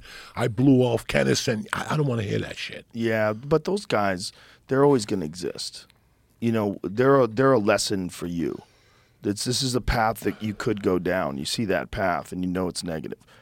Where we got very lucky, Joey, is that we both experienced like you did movies, The Longest Yard. We did, we did a bunch of Bunch stuff. different things, We did a bunch of stuff, but then the internet came along right when we were like fully developed, like real comics. We were real headliners. And then when everybody transitioned into podcasting and everybody transitioned into like YouTube became like the best platform for putting out a comedy special. And we all learned who's the great comics from listening to each other. You know, people would talk about, have you seen Shane Gillis? Holy shit. Mark Normand, oh my God, that guy's funny. And then everybody here, and then it becomes this organic network. But it all happened. We got so fortunate that we caught that wave every step of the way at the right time. We rode every wave in, every step of the way. Take the mainstream stuff to use it to transition into putting your stuff online. You realize online is the real mainstream. Everybody's addicted to their goddamn phone. Everybody's on social media. Everybody's watching YouTube. Everybody's listening to podcasts. There's just it's we caught that wave every step of the way, and that's the same thing with this club. Joey, when this cl- I was not going to open up a fucking club. What did I always tell you guys? I said, be nice to club owners. You don't want to be one of them. We need those freaks. We need these crazy people that are willing to deal with stand up comedians every week and hoping that they don't have a fucking overdose after the Friday night show and hoping that they show up for radio at six o'clock in the morning to promote the gig. Those people are crazy. We know them. We are them. We're all crazy. Anybody who wants to do stand up comedy is out of their fucking mind. You don't want to be a club owner. So I was always like, be nice to those people. I want them to be my friends. These are people I work with. I want to look forward to seeing them and hugging them. I don't want to think this guy's fucking me out of money. This guy, my bonuses are short, or the, all that. I don't want to. I don't want to be involved in any of that. I just want to give everybody a hug, say hi to the wait staff. What's up? What's up? I want it to be nice, positive experience. You don't want to be a fucking club owner. Now I'm a club owner and it came about during the pandemic. It was this wild series of opportunities. First of all, COVID, me looking at all the chaos in LA, going, this ain't getting better. We're getting the fuck out. I had liberal friends calling to borrow guns. Like, what? You can, no, you can't borrow a gun. Jesus fucking Christ. There's lines around the gun stores. You remember the lines at the gun stores? Joey, I was driving through, Bur- I think it was Burbank. Burbank, There was Burbank. a line A li- both of them on the a by line Alberto Crane for School. people looking to buy guns. They didn't have enough guns to sell people. So I was like, I'm getting the fuck out of here. And when I got to LA or got to Austin rather, I was like, shit, I need a club. Like, There's no clubs here. We were working out the Vulcan, which was nice, but it wasn't set up as a community. It wasn't set up that was like where we could all, all be together and hang like we did at the store. I was like, Jesus, that's so important for the the culture of stand up. It's so important to, for the comics to have a sense of community. So and so I was like, all right, I got to open up a fucking club. And at the same time, everybody had been fired from the comedy store. The comedy store was shut down. Everybody was unemployed. So I got all the best people from the store to come here. When I got Curtis and Adam and Eric and Jody and Jesus Christ and Kerry Mitchell to run the bar, like holy shit, man! It was like this is the dream team, And imagine how many people were ready to leave. bro. And Adam Egit, that, that guy's the fucking man. Everybody was ready to leave. Everybody then they come here, leave. and you, it's so beautiful, and to s- leave. people are so nice, and it all like every step of the way, it's like I rode this wave perfect. This building that I got, this building, they didn't even want to sell the building. It was been one family's owned it for a hundred years. They didn't want to sell it, but they they decided they offered me a price. I didn't even negotiate. I said I'll take it, and they were just happy that it was going to stay a live entertainment venue. They were worried it was maybe become a hotel or something or a restaurant. They wanted it to be a live entertainment venue like it always was. I want you to go back what you were talking about in L.A. What your liberal friends asking you. That's a good topic you brought up because I always feel that the beginning of my downfall with the fear just wasn't the pandemic. I'm not scared to fucking die from a fucking cold. It wasn't the pandemic, but the pandemic was fucking with me. The thing that fucked with me the most was what my neighborhood had become. Yeah, And not from you telling me. You know how people tell you shit? No, mm-hmm. no. What I saw. yeah. And once I see something, that's it. I don't give a fuck what anybody tells me. I saw a guy get hit by a four by four. in a tra- at the bus station in North Hollywood, where we drove by thousands of times. I saw a guy hitting people with a four by four, not a two by four. Who leaves the house with a four by four? Jesus Christ. Okay, I saw a fucking CVS Studio City. I saw a white guy and an African American hooker fighting at CVS at ten in the morning in Studio City. I've been going to that fucking thing for five years. That CVS. That's where I got all my prescriptions and shit. I saw like three or four things. Then I had the glass door in my house, so I kept feeling that they were going to kick the front door in. So I went right to the Armenian, and I'm like, "Dog, I need a gun. We ain't got time to stand on line in Burbank." And he brought me like a fucking 45 with a bazooka and shit, and I gave him like two grand. I go, "Don't come back without a gun." Wow. This motherfucker came back three days later with like a fucking AR-15 in a suitcase with a violin. I'm like, oh my god. So now one thing I don't like, I do not like weapons. I'll shoot you, but I don't want to have a weapon. I can't have a weapon. You don't want to want to have a weapon, right? You don't want to I feel want that you weapon. need to have a weapon, though. Uh, no. You're worried I that don't just ever it- wanna the feel like energy I of it. Yeah, you don't want to feel like it. I, Want- I you need to messed have around with weapons for years. You know, I got in trouble with a weapon, and I always said that when I put weapons on, I met more people that had weapons on. Mm. Do you follow what I'm saying to you? When I was a civilian hugging people, I never felt a weapon. But when I put a weapon on in '86, for three years after I got arrested, most people I dealt with had a weapon, so I considered it a magnet. It was a for me in my mind. It felt like a magnet Yeah. of fucking bad shit. Those two guns I had in the house, they didn't. I didn't feel right with me. You weren't going to bust into my house and, you know, hurt my daughter or my wife. But that was having those two weapons in the house did not feel good. With me. California has very creepy laws when it comes to that too. I didn't It's give a very creepy. fuck about the laws. I will get rid of that gun before the cops even get there. Trust me. I had ten neighbors that were cool as shit. Take it like I, I like an OJ. Where where'd OJ shit go to? You got neighbors. Yeah. You got neighbors. I killed the bitch, hide the fucking shirt, whatever. I just didn't like it. I didn't Yeah. like having that weapon. I didn't like having a 45 in my car. Yeah. And then on the day I flew back here, I'll never forget that I had that. I gave him back the AR, and I had the nine millim, the 45. And the people called me and they're like, "Are you bringing a weapon with you on the plane?" Because I flew on a private plane Um, during COVID. I had the cats and shit, you know. So uh, I go, "Yeah, I'm going to bring the gun with me." And that night, I said no, and I gave it to Brett. I called him next morning. I go, "Come pick up this fucking 45 from me." He still has it. He's holding it for me. I don't want it. That's how I didn't like that fear. yeah. I re- when I saw Latin Kings uh, spray paint on my daughter's school, Colfax Elementary, same school Bert sent his kids, that wasn't good. I just saw a lot of shit up there that I would never saw in the valley. You see it in Hollywood, Yeah. you know, shit like that.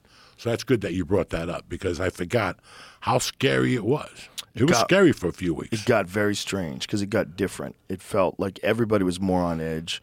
There was a I saw a bunch of lootings. It was crazy. Like someone broke into this clothes store. They smashed the windows and ran into it. And we were we were um, by this Target, and these people had blocked the door of the Target with a dumpster and lit the dumpster on fire.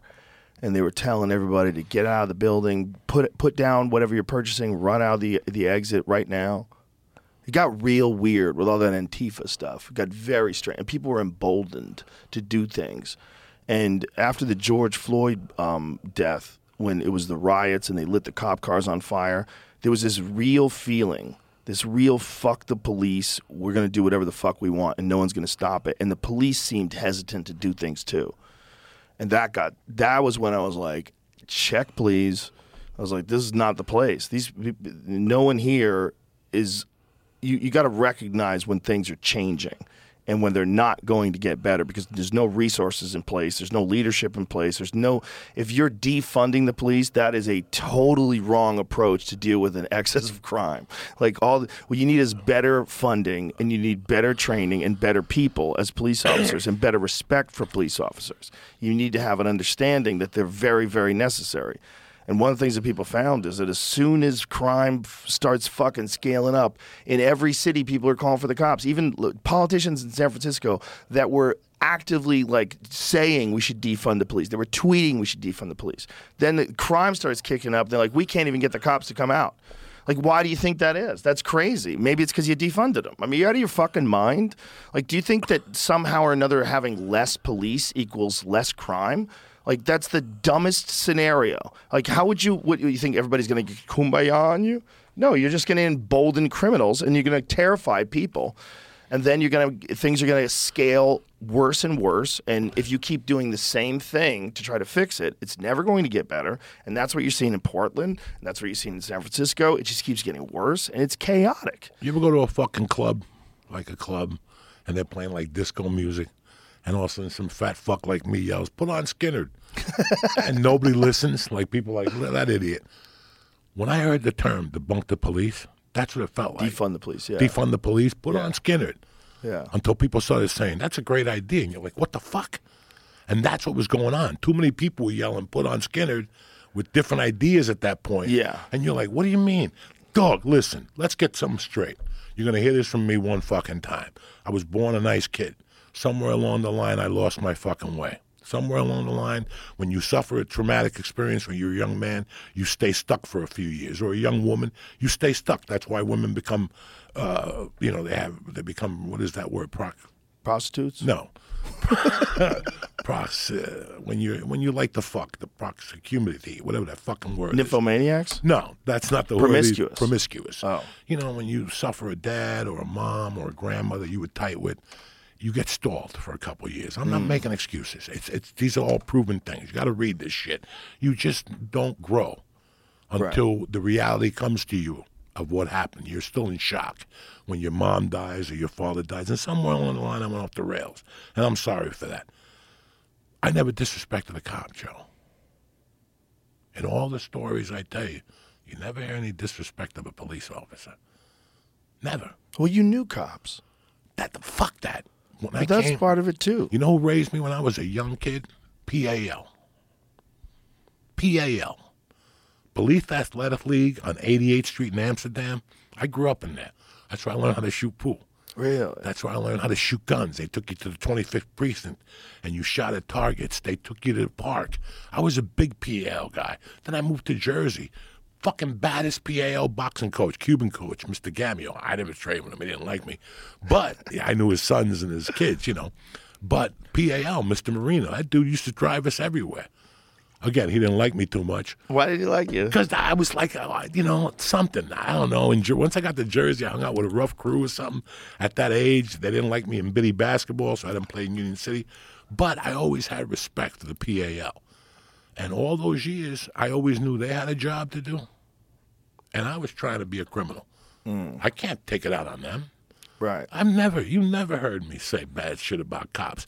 In fact, in 60 years, the only cop, the only cop I've had a problem with is one of the guys that arrested me in Boulder. In fact, the other dude, I just wished him a happy birthday, James Kohler. It was his birthday on Wednesday or Tuesday on Facebook. I follow friends on Oh, Facebook. that's hilarious. That's so that was the only cop. So for a guy like me to only have problem with one real cop in all those years, gotta tell you something. So when I heard that debunk the fucking cops, Defund, the yeah. fund, go fuck yourself. It's so ridiculous. You're the same motherfuckers that are gonna be crying for the same cops to come to your house in five years. A hundred percent. And then they were talking about having people come over to your house and just talking to you, Yeah. like during you know two safety officers. And now this shit that they're doing with bails. It's and crazy. It's almost like they want everything to fall apart. this is like something that you hear. Yeah, we're gonna have bail reform. You're like, okay, yeah, I'll put on skin it again. Yeah. Bail reform. So what you're telling me is right now they have a huge problem in New Jersey with stolen cars, and these motherfuckers got it down to a science. They're stealing them, and they take them right to the port in Newark. There's no more middlemen. You hmm. know, in L.A. they got the Armenians chopping up cars. No, they just take them right to the port. You could you could see it on the GPS of your car. They take them right to Newark. They're waiting for the car. They know they know where you live. They know it's a half hour to Newark. The ship is there. And where do they bring them? They take them to whatever Brazil to start a new currency. I don't know where the fuck they take them. But my point is that when those guys get arrested, they're out the next day. Yeah. And half of the shit that's going on, people are out the next day. Again. Did you see the thing, the the shoplifting statistics about New York? Of all of the shoplifting, it's like 600 people, and they've been arrested thousands of times. Thousands of times. Thousands of times. See if you can find the statistics because it's it's so crazy. You can't believe that that's really it. In New York, it takes two cops to arrest you. So here it is. Okay. Oh, um, excuse me. Only 327 people collectively. They were arrested and rearrested more than 6,000 times. Some engage in shoplifting as a trade, while others are driven by addiction or mental illness. The police did not identify the 327 people in the analysis. 327 people. Hey, maybe you should lock those folks up and you'd stop all of the shoplifting. Well, that's the, they the idea that you shouldn't do that is so fucking. Do you understand how cities work? Do you understand how law and order works? Do you understand how peace works? You need peace officers. If you don't have peace officers, bad people are going to run amok and they're not going to listen. This has been the case in all of human history. I mean, we know what the fucking equation is. It's not that all cops are bad, it's that there are some bad cops and they should be exposed and they should have better training and they should be better funded and, there's- and they should be appreciated. And maybe if they're more appreciated there would be less of this. And maybe we should figure out why the crime is happening in these cities in the first place. Maybe figure out why these disenfranchised communities are the same every fucking year decade after decade with no federal funding why we ship billions of dollars over to ukraine. And what did we spend in afghanistan? And what do we spend come on. This is it's not like you can't like make some real steps to fix this nationwide as a country but defunding the police is not one of them that's Not one of them. that's And- a and dumb listen, way to man, approach it Punishment is so fucking important. yeah I understand the slap in the wrist. I got a ton of them. And what did that do? nothing What did that do? All those slaps on the wrist, I was cool. Right. Probation, You got a little write record. a letter. You look What- like you no, were no, no. legit. What did they do? What did they do? They let me run amok from 1983 to 1988 when I got busted. I wish I would have got arrested once and for all. But all those stupidity things, you know, that I was doing, whether it was in San Francisco, I got arrested in all those places.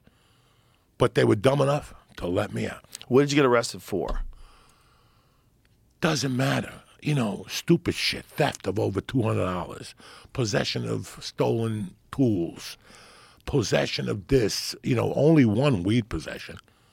That was my first, that was my second arrest, was weed, and I got a six month probation, hmm. which I had a half ounce on me. I get it. I paid a fine, a buck and a quarter or something like that. Did it defray me? fr- Did it deter me from getting high? no No. You know, I wish they nail you. And that sentence that that judge gave me, that's a sentence they got to give people. Zero to four years, uh, reconsideration after a year. If you really do it, just to show you the bowels of what it is. If after a year I don't reconsider you, pretty much you're going to be in there for the rest of your fucking life you take somebody, you punish them heavy the first time, and then you see what direction they go. One thing, when I walked out of that prison cell, I knew I was going to still do coke, Joe. I knew I was still going to steal. I just knew how to change my ways a little bit. I knew, I knew I wasn't going back in there. This goes back to shoplifting. When you shoplift, they have theft over two hundred and theft under two hundred, and in different states, different counties, it's all different. I don't know what it is. well now in places it's like It's- 900 yeah, 900. so people are just walking out of stores and no one's stopping them Exactly. So it used to be that I could go to a place, a supermarket, and try to rob a fucking lobster tail for hundred dollars, and they give me a ticket. A ticket. I'll live with a ticket all day long. I'll take that ticket and shove it up my ass. It's me going down to the station, getting processed, fingerprinted. That's what deters you. Hmm. That's the shit that deters you, Joe. And that's what they're not understanding. They don't have enough programs for people. Listen, when you go to prison in this country, all you're doing is warehousing me and put me back out. You warehouse me with guys that are smarter than me and now gave me new ways to make money, to steal. If I was stealing with a gun before, now they taught me how to steal with a computer. What do you think's going to happen? Hmm. There's no programs in there. They don't talk to you. They don't give a fuck. Yeah. It's up to you to give a fuck. There's no Chinese food in prison. There's no fucking tons of things in prison, so I didn't belong there. So I didn't. I know I wasn't going to go back. Knock on wood. I stayed out. But think about the people who weren't as lucky as me. The percentages. The percentages are horrible. The percentages of most men who grow up in crime ridden neighborhoods are horrible. It's very it's very hard to get out. You got to find something, whether it's music or entertainment or sports or something. You might might have a wild idea for a business that catches on, but Jesus Christ, the odds are stacked against you. The odds are stacked. against. And what happens when you do get convicted with that felony? I can't do nothing. Still, to this day, I can't do anything, Joe. I can't go get a retirement job at Costco. Mm. I can't volunteer at Costco. I can't get a volunteer's job at a fucking rec center. Maybe helping taking old people out to a movie or something like that, just to give back to the community. I mm. can't do that. Can't do that. That that that liquidated me from anything. I found out the last three years how worthless I really really was. That's why I sell weed.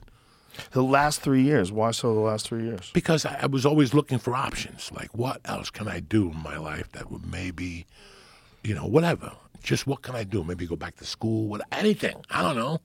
I'm always interested in learning more. I, I, I fucking don't remember any history. So you're just thinking about doing it just as an interesting thing to do, like a new adventure. Yeah, like maybe go back to school or something. Take online classes.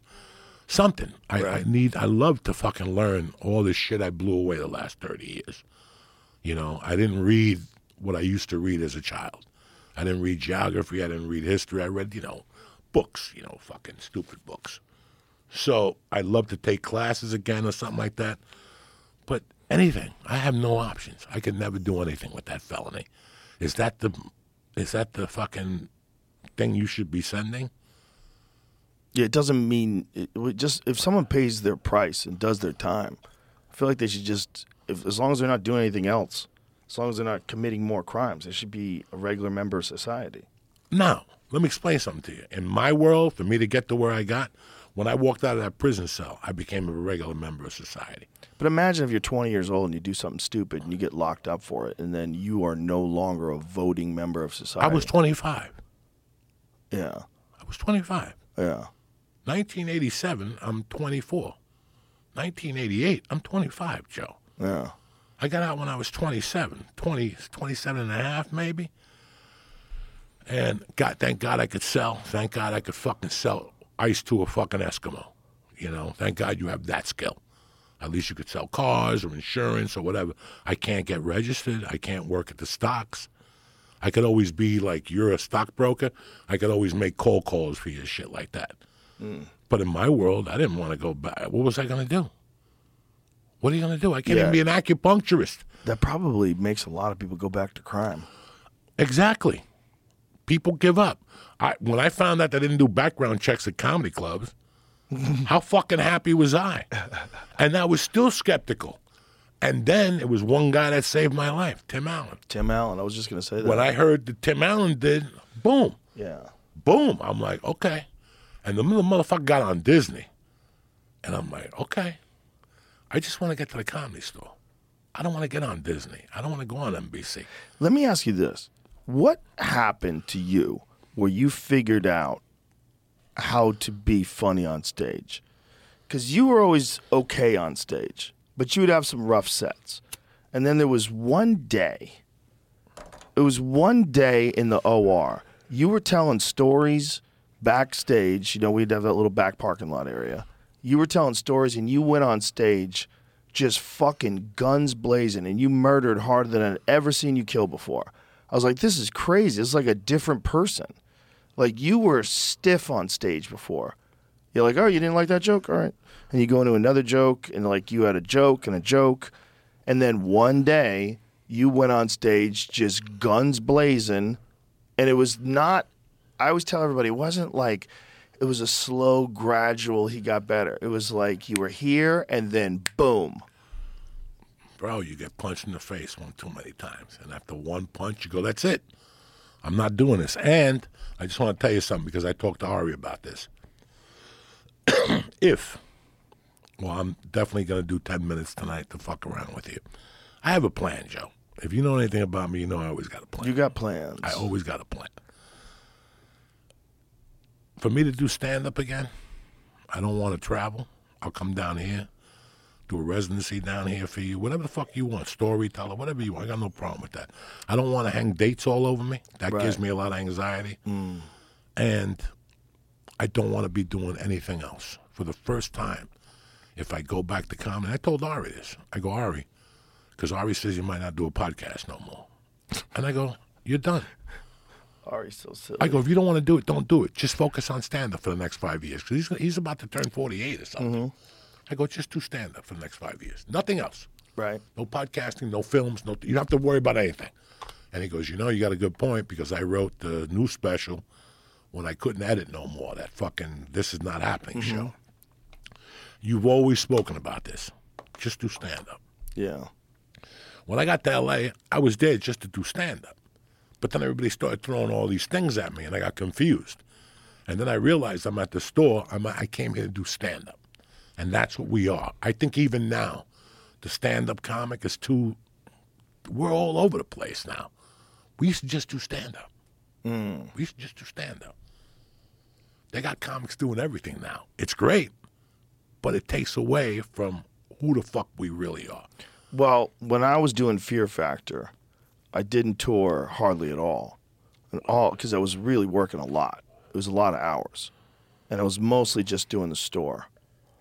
And I remember hearing about people that were doing the road, and I'd get jealous. I was hearing about people just doing stand up, and I would get jealous.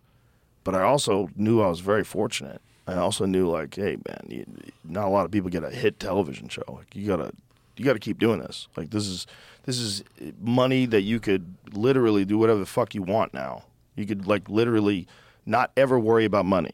What that's a giant thing to have. So I was like, okay. But I remember thinking, man, all these guys are just doing stand up. It looks like so much fun. I would talk to dudes after they did Thursday, Fridays, Saturdays, and Sundays, and they'd come to the store on Tuesday. And I'd be like, where were you? They're like, oh, I was in Columbus. How was it? Oh, it was fucking great. Saturday night, the fucking show was so good. They're telling stories and this and that. I'm like, ah. And you know, like, oh, your hour gets so tight. You, you know, you roll in Thursday with a new joke. By the time Saturday late show, it's fucking crack. And I'm like, yeah. But if I, all I was able to do was like do like weeknights and weekends occasionally at the store, but I, well, I really couldn't didn't have the time to travel. Well, at least you did that. Think of know, all the guys that came to LA as good stand ups, got a job on a TV show, and say, fuck stand up, fuck stand up. Yeah. And they got caught up in the TV show and then they never did stand up again. And that's one thing I always really respected about you. And I told people all the time, I go, in the height of his game, this motherfucker would still do his 1045 on a Friday night. After he just grabbed a huge paycheck all week on some TV show that was NewsRadio or the other one. You'd never be late for your Friday night spot. And that's character. That built a lot of, that made me, uh, it inspired me. Like this guy doesn't give a fuck because nine out of ten comics, they'll tell you how much they love comedy. Once they got on a TV show, it's over. They're not coming down there again. And I, I get it. I get it. But you didn't really love comedy the whole time. Do you know what I'm saying? Yeah. You've always, and that's what I like about stand up. I don't have to travel, Joe. I could just shoot into the stand three nights a week, do 15. And you know how you prove it? It's really the stand up is because like the store wasn't even giving you any money. Like, would you get like No. twenty five bucks for Yeah, 15. 15 The bucks original. For for a 15 minute set. We weren't doing it for money. No. We were doing it to work on stand up. I enjoyed being broke. Yes. It was accepting. I was accepted at that Yes. time as being broke. You accept being broke for the fucking honor to come here on two, four, Yeah. five nights a week. Mm-hmm. That's what you switch. You give away that to take that. And when think about it, for people watching this right now, how much does stand up mean to you?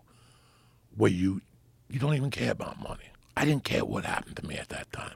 I didn't care where I slept. When I would go on the road, we think I had fucking, you know, who shows to an open mic on a Lamborghini? You know what I'm saying? Nobody, right? Nobody funny.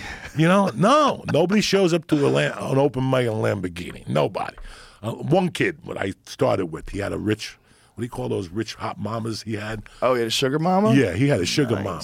This kid was horrible. He did impersonations, but it was all one. His resume, you opened it up, his bio was a living 3D resume. Whoa. She had made like a hundred copies of this fucking book that came out. It was him as Tony Montana, and him as like Charlie Chan, and all these. Ah. And that was his name.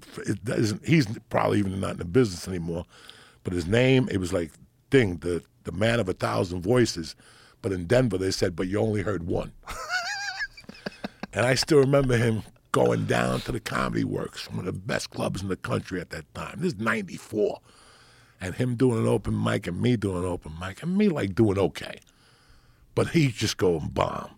And he would come off the stage. This is this is how crazy comedy is. And he would have his tape recorder, the old ones, and he would be pounding it. And I go, What's the matter? And he goes, This fucking tape recorder don't pick up the laughter. and I go, Oh my God. You know how many times this guy would call me up after that? Like I left, I was living in Seattle, and he go, I got to ask you a question.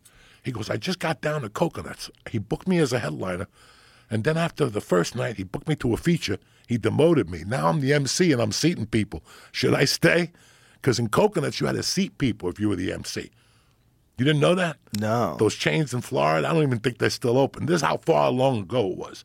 So when you worked at Coconuts, if you were the MC, you had to seat people. He got hired as a headliner. When he got there on Tuesday, he was the headliner. He ate such a bag of shit on Tuesday, they made him the fucking feature on Wednesday. He ate such a bag of shit on Wednesday, they made him the MC on. That's how bad this guy was. But he was filthy rich. The chick would get him suits and lights and unbelievable. he had a fucking he had a, a guy on stage already as an open micer. He already had a sound guy. the people you fucking meet in the struggle, my friend. I know. It's interesting when you you stay with them the whole time. Like one of the interesting things about fr- being good friends with Greg uh, Fitzsimmons is that we literally started out a week apart from each other. So we were there for all these crazy shows. We were we were there in a car once, and we were driving to this gig, and we were with this guy, and we're we're just talking about different stuff. And this guy was uh, this little feeble guy with glasses, and uh, you know, we're talking about like one guy was complaining about his girlfriend. She does this. He goes, "Well, uh, my woman insists that I put a dildo in my ass." We're like, "What? You put a dildo in your ass?" He's like, "Yep, yep." She she wants me to do it, and it's not bad. And we're just in the car driving. And to this day, Greg and I will talk about that and just fucking cry laughing. We're like, "What the fuck are you saying? She does what to you?" like those people you people, they're insane people. The You you, you, you you meet. mean ins- like literal insane people. The open mic world is a fucking fantastic world. And it's funny as shit too. It'd be a great sitcom, yes, it is. like a, a single camera, like a you know like a Louis style. Come on, look at. Let's just talk about the Sunday nights at the store when we were there. When I used to host, the seven o'clock to nine. The open mic. Yeah, Yeah. And I quit because it's too much walking up and down the stairs. Three fucking minutes, I'm up and down. I burned eight thousand calories. So then she gave me ten to twelve. But that helped you a lot too because you got loose, like fucking around in between the acts and you know making fun of things and Well, right there, I was working really close with Mitzi, and Mitzi was a confidence builder. You know that. Yeah. Just she didn't even have to give you a note. If you went up with her and killed, you got better. yeah, Because the first couple times in front of Mitzi, you were always like kind of Tense. gawky. yeah. So the more you go up in front of Mitzi on a Sunday, the more confidence you get. And I still remember going somewhere in like 2002, like uh, Indianapolis, uh, Notre Dame in Indiana. They used to have a comedy club there, Funny Bone. And I was dating that crazy chick from Mishawaka, from Michigan. and I'll never forget, like 2000, nah, maybe like 2000. And I'll never forget that I went there for a, a fucking showcase. And I'm not the type of guy that would open his mouth like that. He told me, come on Sunday and do 10. And if you're funny, I'll bring you back. I'm like, okay. And I went down there. And after, the, I did great. I did great. But afterward, he was like, well, I don't like. And I stopped him. I go, oh, stop. I don't mean any disrespect. I perform in front of Mitzi Shore fucking three times a week. Shut the fuck up. You ain't gonna give me no fucking note, Tarzan. You're in Notre Dame. You don't know dick about dick. I really did. He was a great guy. He, we both laughed about it. But in my mind, I had that confidence in my heart. Like, Right. save it, bitch. I'm in front of Mitzi. Yeah. Say, Go fuck yourself. She was the ultimate mentor. She was, and that she gave me that. That was the other thing. Like she just, you know, when you're in front of her a lot, and she don't have to say nothing to you, just you killing in front of her. Mm-hmm. That's it. I'm wearing my dick on my fucking shirt. I don't give a fuck. She also was the the very best at taking comics and putting them in dangerous spots, taking people and putting them after people that they really probably shouldn't be following. Me. Yeah, with all of us. She would put me after Irrera or that fucking dude. I've told you a thousand times. I still have nightmares about that dude. What's that dude saying? The brother with the dreads. God damn it. I just dog. I What- still have nightmares. This is about driving me nuts. You cr- you killing me. I can't remember his name. Me neither. Great kid. We'll, we'll figure it out. I can't even figure out what to tell Jamie to find him. Yeah. God damn it. It's just weed. It's a real problem. Don't These blame 420 shows. Bro, don't blame it on the weed. I could pull his name out if I didn't have the Yeah, weed me- in me. no, God damn I it. just Two saw- alpha brains. I'll fucking pull his name I out. just saw TK Kirkland Oh shit. on a podcast with. Uh, I was dying of laughter with that motherfucker, Godfrey. Ah. Godfrey and TK Kirkland. Like I remember TK Kirkland from the store early days. He was Early al- days. He was always. You were very always good. talking about him. Yeah, I liked him a lot. I liked him. Have you seen Eddie Griffin? When was the last time you saw Eddie? I see him online. I haven't seen him in forever. I want to I see send him physically. messages. He won't return my messages. I liked. He, if he was in front of you, he'd give you a big hug. Dog, I always loved that. dude. listen. I think that you and Eddie, and regardless of what you might say, could be a good podcast for three hours. I would talk to Eddie Griffin for three hours. I think, come on, dog. How about the night we were behind the comedy store? Tell these motherfuckers what he said to you about that Bruce Lee fought a thousand Oh. guys. I was there with you, so I can't. I, I could. You can't. You can repeat this because I was there with you. I remember we walked the pink uh. dot. We walked the pink dot, and you're like, I don't know, I don't know about it. Remember, Well, what he just loved telling stories, and it didn't even matter if the story was true. Did Bruce Lee fight a thousand guys? Remember, what was- I don't, know, if I'm I don't know what the fuck it was. It was so. Ridiculous. But you heard it too. Yeah, he's, Okay. he, I mean, the whole thing is happening while I'm working for the Ultimate Fighting Championship. He's telling me about how Bruce Lee fought a thousand people. And I'm like, what the fuck are you talking about, man? He was an actor. Bruce Lee is an innovator in martial arts, a hero. He was an amazing guy, but no, he didn't fight a thousand people. It was one guy, and he hit him with a punch. Because I still remember that speech. It was three in the morning. I was a little fucked up, But I would listen to that speech all day long, man. Eddie Griffin would describe to you in detail how they built the pyramids. Let me tell you about Eddie Griffin. Eddie Griffin was there. I introduced myself to Eddie Griffin the first night I walked into the originals. The first night I ever walked into the store was a Monday, and Eddie was there with Tupac. Not Tupac, Tumac, the kid who was in the Oh, last yeah, dragon. yeah, yeah. Yeah. Last Dragon. Okay, the Shogun of Harlem. Yeah. He was in there with him. There was eight people in the Bruce audience. Leroy. Bruce Leroy. Don Barris was hosting. Wheels was there. And that was it on a Monday night. Mm. And I went, Don Barris put me up out of a favor to nobody, to himself. And Eddie saw me. Didn't say nothing to me, but then I got a showcase. And Eddie was there, and he told me that night, I'm going to sit next to Mitzi. He's a good dude. He sat next to Mitzi when I was on stage, so no motherfuckers would talk to her. Yeah, and He you they would laugh. The Todd did that for Yeah, me. yeah. People would tell you to do that too. Yeah. Like if guys you knew that were gonna showcase, you'd sit next to Mitzi and laugh. He was good to me. And then Yeah. I, I bumped him on a plane one time. This is before 9 11 when you could do whatever the fuck you want on a plane.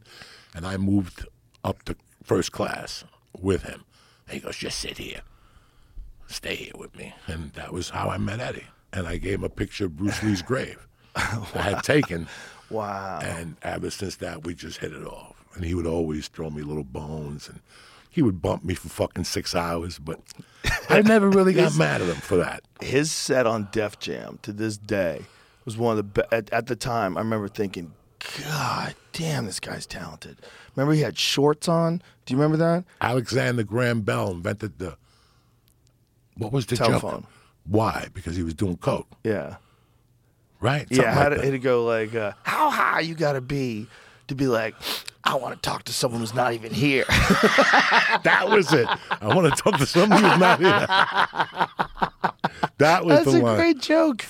Bro, he had some great bits, man. And he was so physical. He was real lean back then. Real lean. Real physical on stage. He had all this energy. I remember watching it. I, I think I was living in New York at the time. I think I, just, I watched it on HBO, and I was like, "Holy fuck, is this guy good?" You know who I studied a lot? Who I was a fan of when I first got into comedy, and I'm a fan of them still to this day. I just saw he's doing a show. Uh, the brothers from St. Louis. The Wayans brothers? No, the other brothers. You're friends with the young, Oh, the Torrys. the Torrys. Guy and Joe. Oh my Oh, God, they're great. Joe was the warm up for Def Jam. We yeah, were coming up. Joe was the only guy that I ever saw kill and be yoked at the same time. This motherfucker would go on stage with like a vest on, built like Mike Tyson, just jacked, and he would kill. I don't know how he did it. Like I don't know, he's not even remotely self-conscious. Jamar Neighbors can do it too. Jamar Neighbors goes on stage shirtless and he's fucking shredded, and it's funny. It works. I miss Jamar Neighbors. I love Jamar Neighbors. Where is he? He's back in L.A. Oh, I thought he was down here with you guys. No, he came out. He spent some time here. He, he did the podcast like what, like a year and a half ago. He's he's. I love that dude. All right, he's a legit boxer. You know, Jamar Neighbors can box. I didn't know He that. showed me video of him fighting. He's not amateur fights. Jamar Neighbors can crack. No bullshit. No bullshit. He can box. That's crazy. Yeah, that's where that body's from. He does all these crazy calisthenics. If you go on his like uh, Instagram, I think he's got all his crazy workouts he does. That dude's in serious shape. He looks strong as fuck. He's shredded. tell. You, see him on his uh, his Instagram. He's got like a video put up of him doing stand up with a mohawk. He glues a mohawk to his Yeah, head, yeah. and he's just fucking ripped. Like this is him boxing. That's Jamar. Dude, he's good, man. He's like a good amateur boxer. He's very fast too. I mean, how old is Jamar? He's got to be in his late thirties, right? no, I thought he was a little younger than that, right? How old is he? I don't know. I've known him forever. I don't know. I, he's got to be thirty-five, right? Thirty-seven. 37. Yeah, Wow. so there I thought go. he was a little younger, 33, He's a good boxer, though. So it's very rare that some, but, but uh, Guy Torry was the first guy that I ever saw that went on stage with uh, like a, a vest on. I was like, what?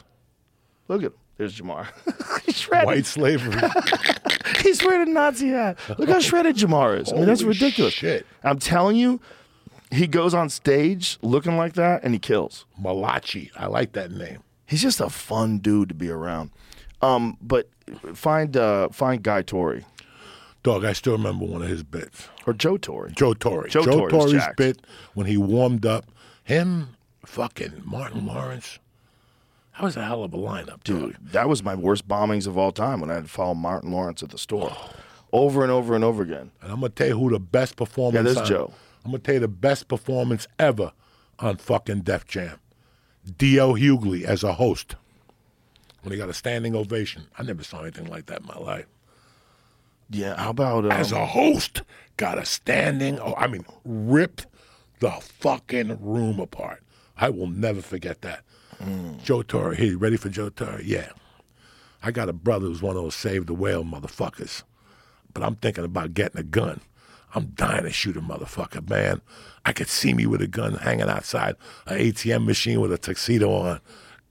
Come out of the bushes. I'm going to shoot you. Something about uh, fucking buying a gun, and he wanted to shoot somebody, so he would hang out at an ATM with a tuxedo on every night. I fucking loved that joke. How he, and one night I said it to him, and he's like, man, I haven't heard that in years. That's great. You just reminded me. He, him and his ever- brother were good dudes. You ever think about dudes who didn't make it where you can't understand how? Like where you're like, God damn, that guy was good. Like what the fuck? I always I always use Reg, Reggie McFadden. Reggie McFadden is Where like is my- my Reggie? prime- I don't I do not know. I think he got into real estate or something. But Reggie McFadden in like 1992, when I was living in New York, uh, my friend John, John Tobin, was opening up for Reggie at the Champagne Comedy Club. The Champagne Comedy Club was this dude who was hilarious, this old school black dude who owned it. He was like, no motherfuckers. Like he had rules. He goes, you don't say the bitch had a big ass. You say the woman had a wide behind. And he would like tell guys how to to talk comedy, but it didn't matter with Reggie because Reggie's act was clean. And I'm telling you, this motherfucker murdered. He, I, I was in this room watching him. John had gone up. He brought him up, and we we sat and watched Reggie, and he murdered. I mean, to the point where I was like, I'm looking at the next Eddie Murphy. I'm looking at the next superstar. Like this, this is a can't go wrong talent. He was so he had this joke about meeting a pretty girl and she's got an ugly friend that you can't shake. And he was the ugly. He has the ugly girl smashed through his window, and he's physical, so he like he burst through the window on stage. Like, Where are you? And it was just like it was. He was so funny, man. He was so talented, and I don't know what happened. I don't know what happened. People change. People see things they don't want to do. Corey Miller was one of those guys. What happened with him? Zoo, little Zoo, remember? Corey? Yeah, but what happened with him? He just went back to raise his kid. Wow. In Atlanta, he still does comedy. Still does comedy in Atlanta. I, I know somebody saw him at a college and he said to say hello to me. People just change their priorities, man. It happens all mm. the fucking time. You know, you think about the two dudes who were in Guns N' Roses. The one guy, Izzy, that just left. What does he feel like today? Mm. You know, didn't you have a guy on from Soundgarden here? A couple Jason Everman. Yeah. Jason Everman. He was was he original guy or He was in uh, Nirvana. Okay. And then he got kicked out of Nirvana, and he was in Soundgarden, and he got kicked out of Soundgarden. how do you think he feels today? He was not very happy. No. Well, now he's happy. Now he's fine. I mean, he really is a very much at peace guy. Well, you- you very make intelligent peace, guy. but- he's also had like a very like fascinating life. I mean, he's a special forces guy, and he went to did tours in uh, Iraq and Afghanistan, multiple tours in Afghanistan. Went to Columbia, got a degree at Columbia. He's a brilliant guy. So, like, uh, I think he's a very thoughtful person, and his path was a great path for him. But at the time, he felt like total dog they shit. They just honored the guy from the original bass player from Soundgarden, Mm. and he was like on the first two albums. I always wondered what happened to that fucking dude, and how they feel now that they were in, had an opportunity of being this monster of a band. You know, Isn't that the craziest thing about artists? Guys like Chris Cornell, who's so fucking talented and so like universally loved, and still takes his own life. That's that just shows you like how fragile mental health is and people's states of mind, and how you know you could just not see the thing. I mean, that motherfucker was beloved. Like his voice was fucking insane. It was it had so much power. he's a really fucking talented Spoon guy, Man? though. Come on, Are you kidding me? and the I remember shit he one did with time other you shit. and I were listening to Spoonman. Remember I had that suburban with all the big speakers in it and shit? yes. We were sitting in my no, it was a Denali. It was a Yukon Denali. Denali. And we were sitting in the Denali in the comedy store parking lot, just jamming to Spoonman. Spoon. And you would you you were like you were screaming. If you don't like this song, you're not real, cocksucker. You don't like Spoonman. Are you out of your This is fucking great. mind? You were just so into this song. And I still remember the night you came up to me out of cold and you go, How can somebody listen to the Beatles after they listen to Blow Up the Outside World by mm. Soundgarden? You're like, and I said to you, I go, you know what's crazy? That you could tell Chris was a Beatle fan when you Yeah. hear that jam. But I get what you were saying that day. Like, it was such. I changed my was great. perceptions on that. I don't. I, I became a much bigger Beatles Me fan too. later on. Me too. But back then, but look, "Blow Up the Outside World" is a masterpiece. That song's His voice is great on it. It's a masterpiece of sound. Everything about it. It's like a spiritual experience. That song. That song is a fuck. And if you're high, if you're like sitting in your living room and you smoke a joint, you put the headphones on, you listen to that. Oh my god, that song's incredible. It's crazy how I had views. I hated the Beatles Here, because give me some of that.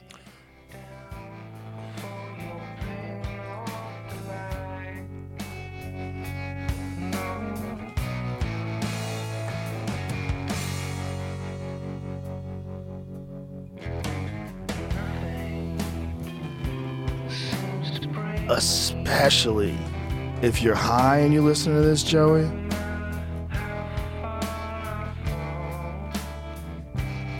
There's some music that's just accentuated by weed.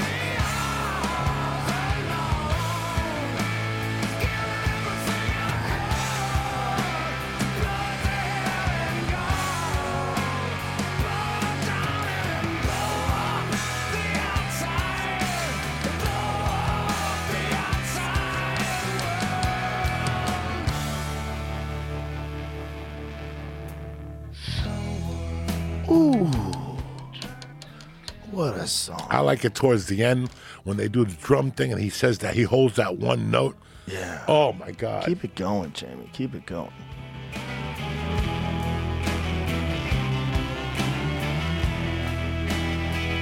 Bang, bang, bang,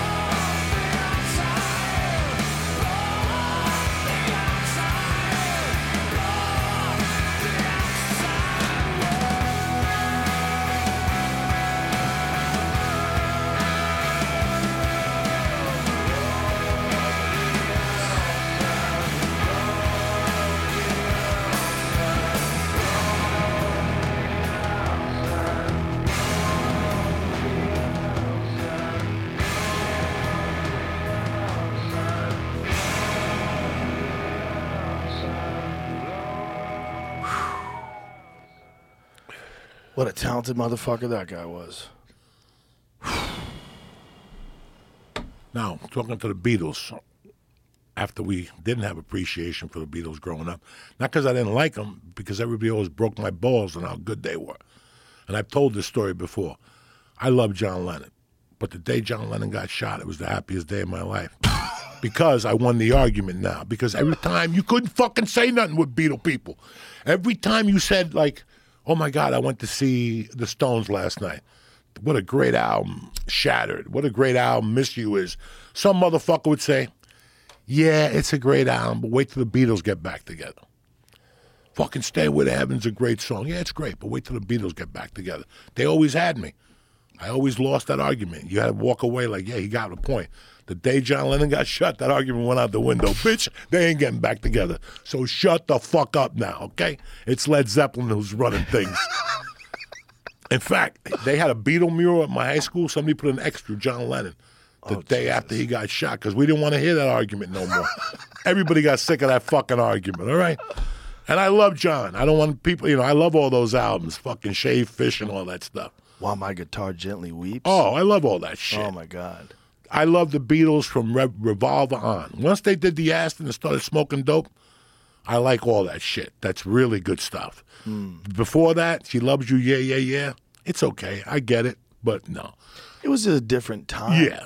different time of the world. When they went to India and smoked with that Maharishi and started playing all that shit and opened up their horizons, they were good, man. Isn't it interesting that the kids that grew up that were into like ACDC, Led Zeppelin, those were not necessarily kids that were into the Beatles. and some of them were. My crew was all like Jim Morrison, was the Doors, Van Halen, Led Zeppelin. Van Halen was current. That was like the current band that everybody was mm-hmm. into. But it, it was old bands. It was always played Stairway to Heaven, or if somebody wanted to get crazy, you play Freebird. When that guitar solo goes on in Freebird, when you're 16 years old and you listen to that song, you're like, holy shit. To this day, that that is, in my opinion, that's the greatest guitar solo of all time. That guitar solo is fucking insane. There's so much good music. Joe. So much good music. it's so like you get caught up with one thing. With during the pandemic, I got back into music, and I put on. I bought vinyl. I got into vinyl again. I fucking Yeah? love it, you know. And it's so weird how an album will take you back. Like I got an album now, it'll take me back for a week. Like I'll play the album when I'm writing, when I'm doing shit. You Take know? you back to those days. Like just, but you also hear things. That's why I don't like doing music reviews and shit, because I learn more about the music the more I listen to it. Like every time I put on, like I don't put on Led Zeppelin no more but you're in your car, you're headed back, you crank it up, you always hear something you haven't hear it, heard, and go, wow. I used to always crank whole lot of love when I was on my I way to the crank store. all those, all that shit. But that I was the it. song. That was a song that I wanted to hear when I was on my way to the store. Ba-bum, ba-bum, ba-ba-bum, ba-ba-bum, ba-ba-bum, ba-ba-bum, ba-ba-bum, ba-bum, ba-bum. That fucking jam. Oh my god. And then there's like a minute and a half of fuck sounds in that song. A minute and a half is like ah ah ah and with the little cymbals in the background. Zeppelin 2 is very interesting because it's dirty. It's dirty. Yeah, here we go. Give me some of this. It's dirty. Here you go, shoot a load. Real quick. Honey.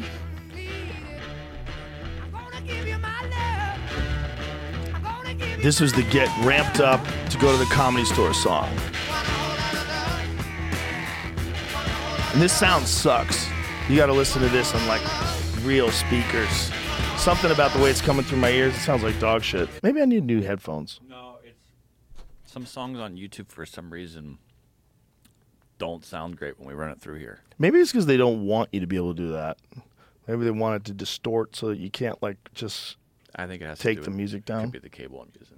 I don't know. Oh, that's more logical. But I mean, sometimes some things sound fine, and Maybe we should get a better don't. cable. That's, I just I don't know why some things sound perfect and other things don't. Should we replace the cable? It, it might not fix it. Oh. Is also the thing. Okay. That's, it could be that. But it would be nice if we could hear it like really good. That seems like it should be Um, possible. It also could be like I have to find a good source. Mm. You know, Right. So some of these might not be the. they're probably place. compressed too, right? Yeah. It doesn't sound great either. Keep it going though. Let me hear some of that. It's better. That's better. I had a 2002 Toyota Supra Turbo that I got the craziest sound system ever put into this fucking thing. I just this was like when I was on Fear Factor and I was like, what do you have? Like what can you do? And they said we can engineer a sound system just for your car. And I'm like, oh my god, let's do it. And they put like there was a subwoofer under the front seat or under the back seat, like you couldn't push the back seat back, and these crazy speakers in the dash, and put speakers here and speakers there. And yeah, it would- have that? You can put a microphone in your seat so they can like tune to your seat. I don't know how like they did it, but when I would play this in that car, the music would dance around the car. Like you could hear the guitar from over here. You could, you know what I would really hear it in was Seal. When you kiss by a rose, there's sound coming from all, Mm-hmm. All over the place in that song. Well, what's that taping called? That style of recording? Because that's on that album. Because even when you listen to it when you were a kid and you had two sets of speakers, ah, ah, That's what I ah, was just- Stereo. yeah. That's It's what I was just mixing in saying. Yeah. What I was saying is my car. Do you remember that Supra, that um, uh, to- Toyota 911 Turbo? That's what it was. That was a Super Turbo. 911 Turbo. That I had a 2002 911 Turbo.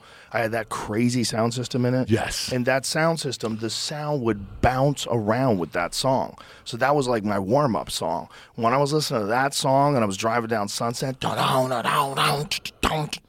was like coming and all the with the humping sounds like ah ah ah. Yeah, it ah. comes It's from like over, drifting right? around the car. Give me some of that, Jamie. So when you do acid or something like that, that's what you. That, Oh, it's dancing You start it. hearing that fucking those little speakers.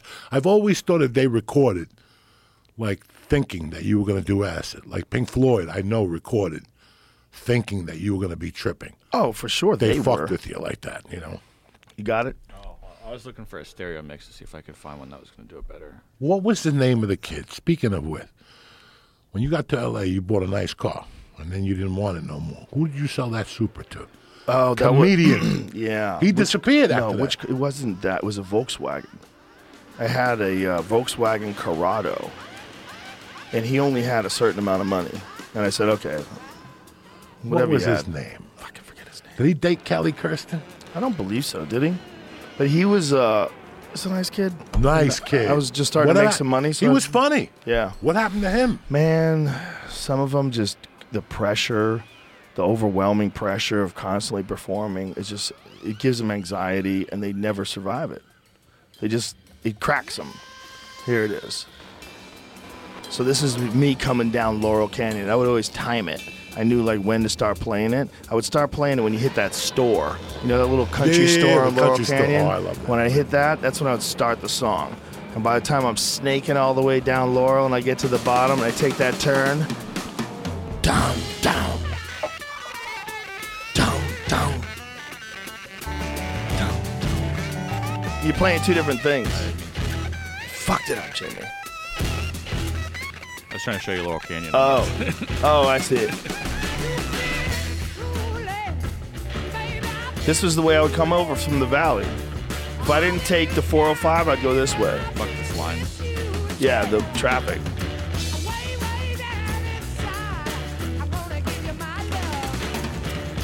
This was just like the perfect let's fucking go song.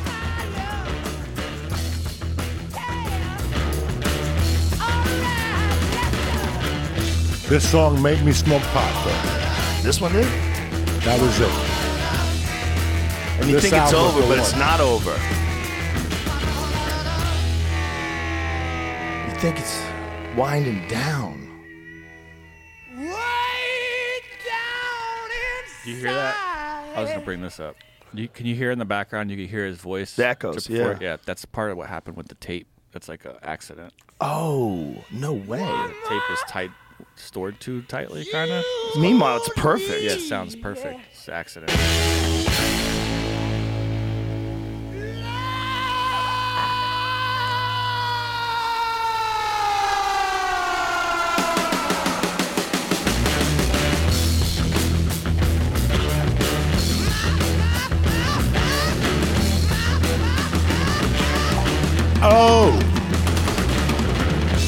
We go, cocksuckers. Shake for me, girl. I wanna be your back man. Hey, hey, hey,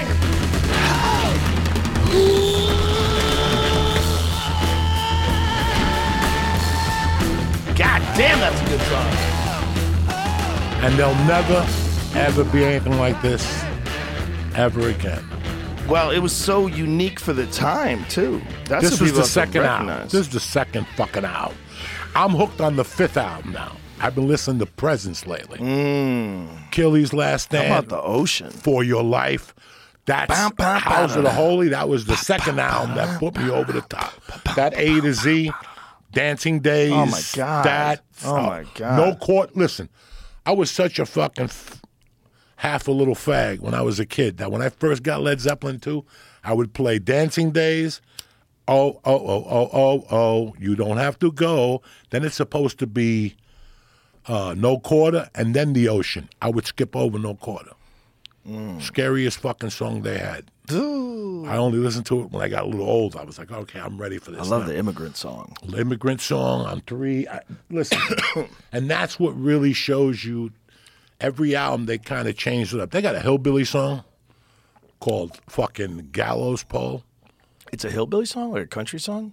Can you? Gallows Pole? Yeah, can you ask Jamie Yeah, to put on listen to the beginning of this, Chan? Yeah. and it just picks up. I used to eat Quaaludes to this. Me and Dee Dee, we used to eat Quaaludes with a bottle of Poopov. And What's would listen- Popov? Poopov vodka. Oh. P O P O V. That fucking liquid.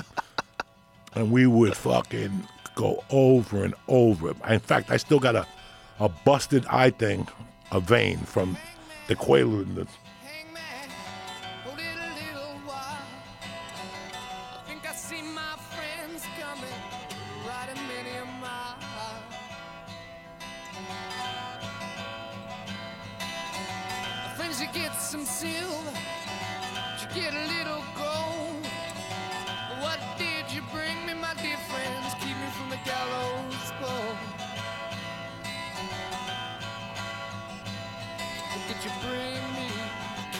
Gallows pole.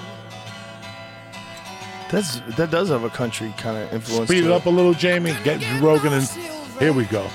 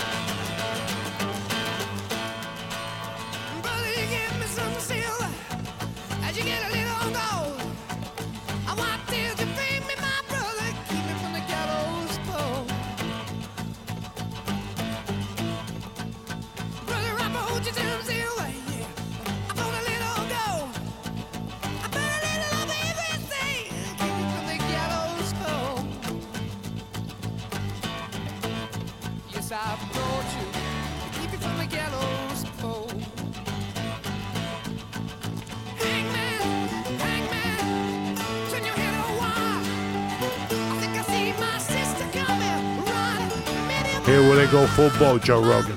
Here we go.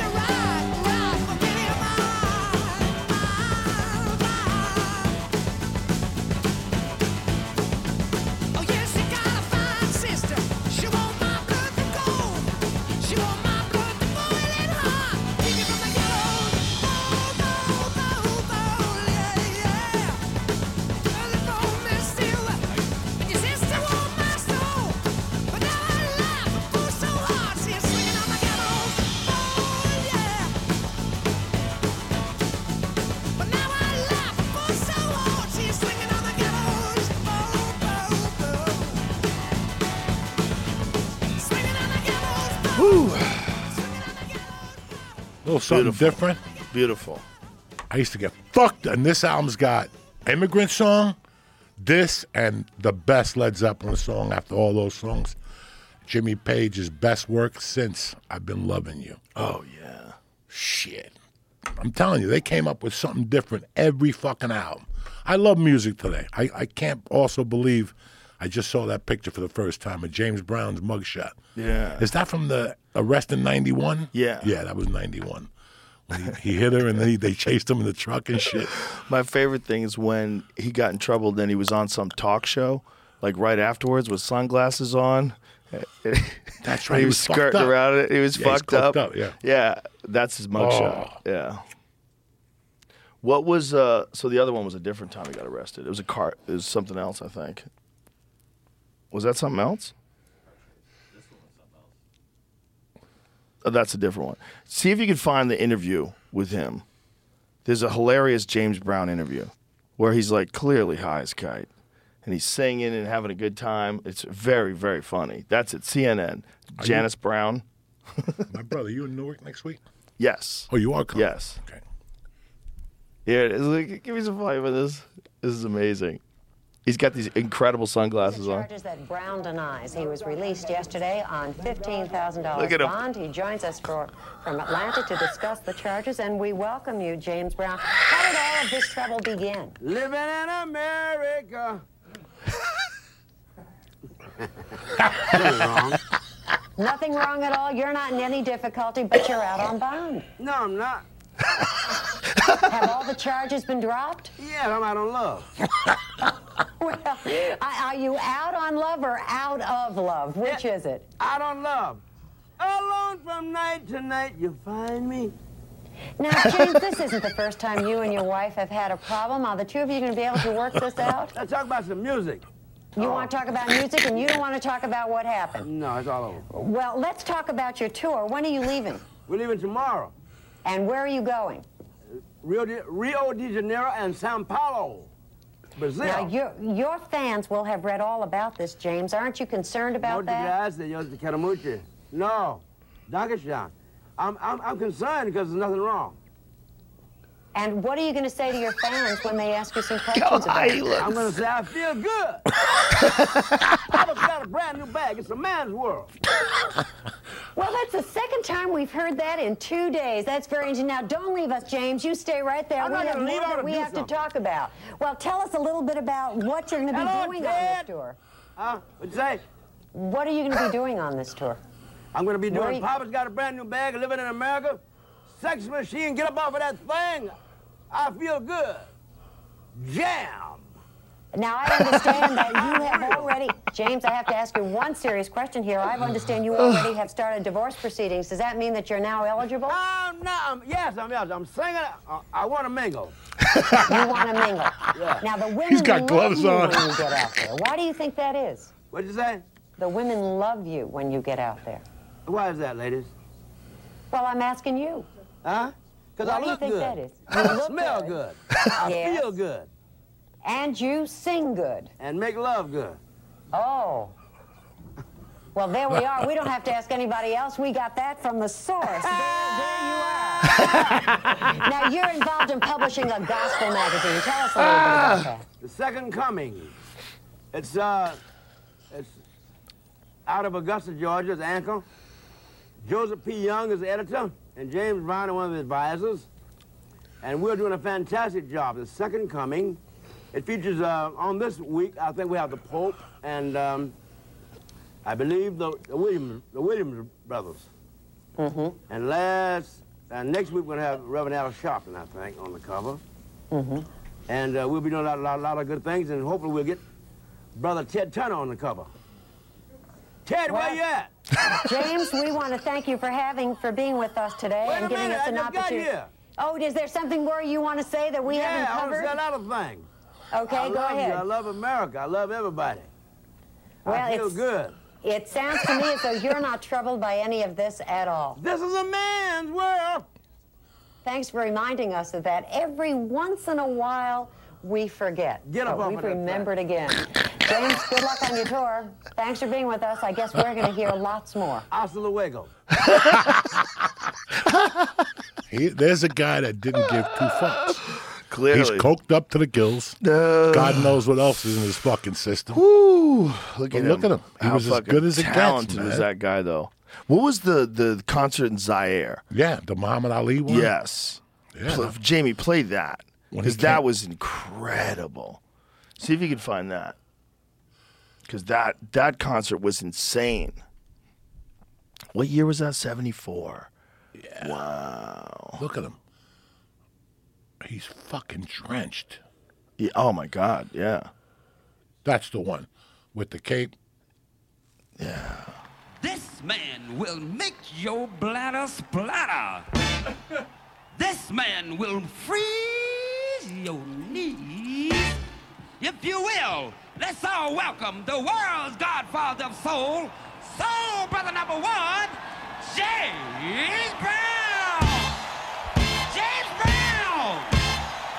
James Brown.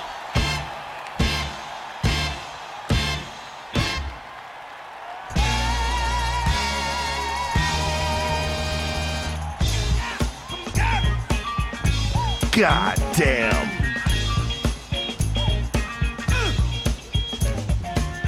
You outlet because, damn it, you wanna bang. Wow. Baby, think you got to see. Hey, if I would do anything to me. You know, Joe, this guy was the real deal. Too. He was a real deal. What did he do up in Boston? He has history. Boy, he did something. He saved. He stopped a riot. They were gonna, oh, he performed after a cop shot a black kid, and the city was in a riot, and they told him not to perform. And he goes, "I'm performing something." He did something. The night James Brown saved Boston. Yes, very interesting. Oh, there's a movie about it. Wow. Two days after Dr. Martin Luther King Jr.'s assassination, singer James Brown performs at the Boston Garden. Oh, wow. Two days? That's insane. Oh, my God. yeah, he did something. Wow. Okay, I'll, I'll check that out. These guys, I don't know. These guys were, Different era, different running- world. Pioneers, real pioneers. you know, they were running against different. I watched that fucking thing again a couple weeks ago, the Green Mile, whatever, the Green mm-hmm. Book. You know, that dude's in the South. He fucking wanted to go sing in the South. They wouldn't let him fucking. They wouldn't put him in a green room. They wouldn't let him perform in the eat in a dining room with other people. That was a different fucking world, man. And these guys had so much courage. Jackie Robinson to face that, I would fold. How about Ali changing his name in the middle of it and then not going into the Vietnam War? They won't let him fight for three years and during the middle of his prime.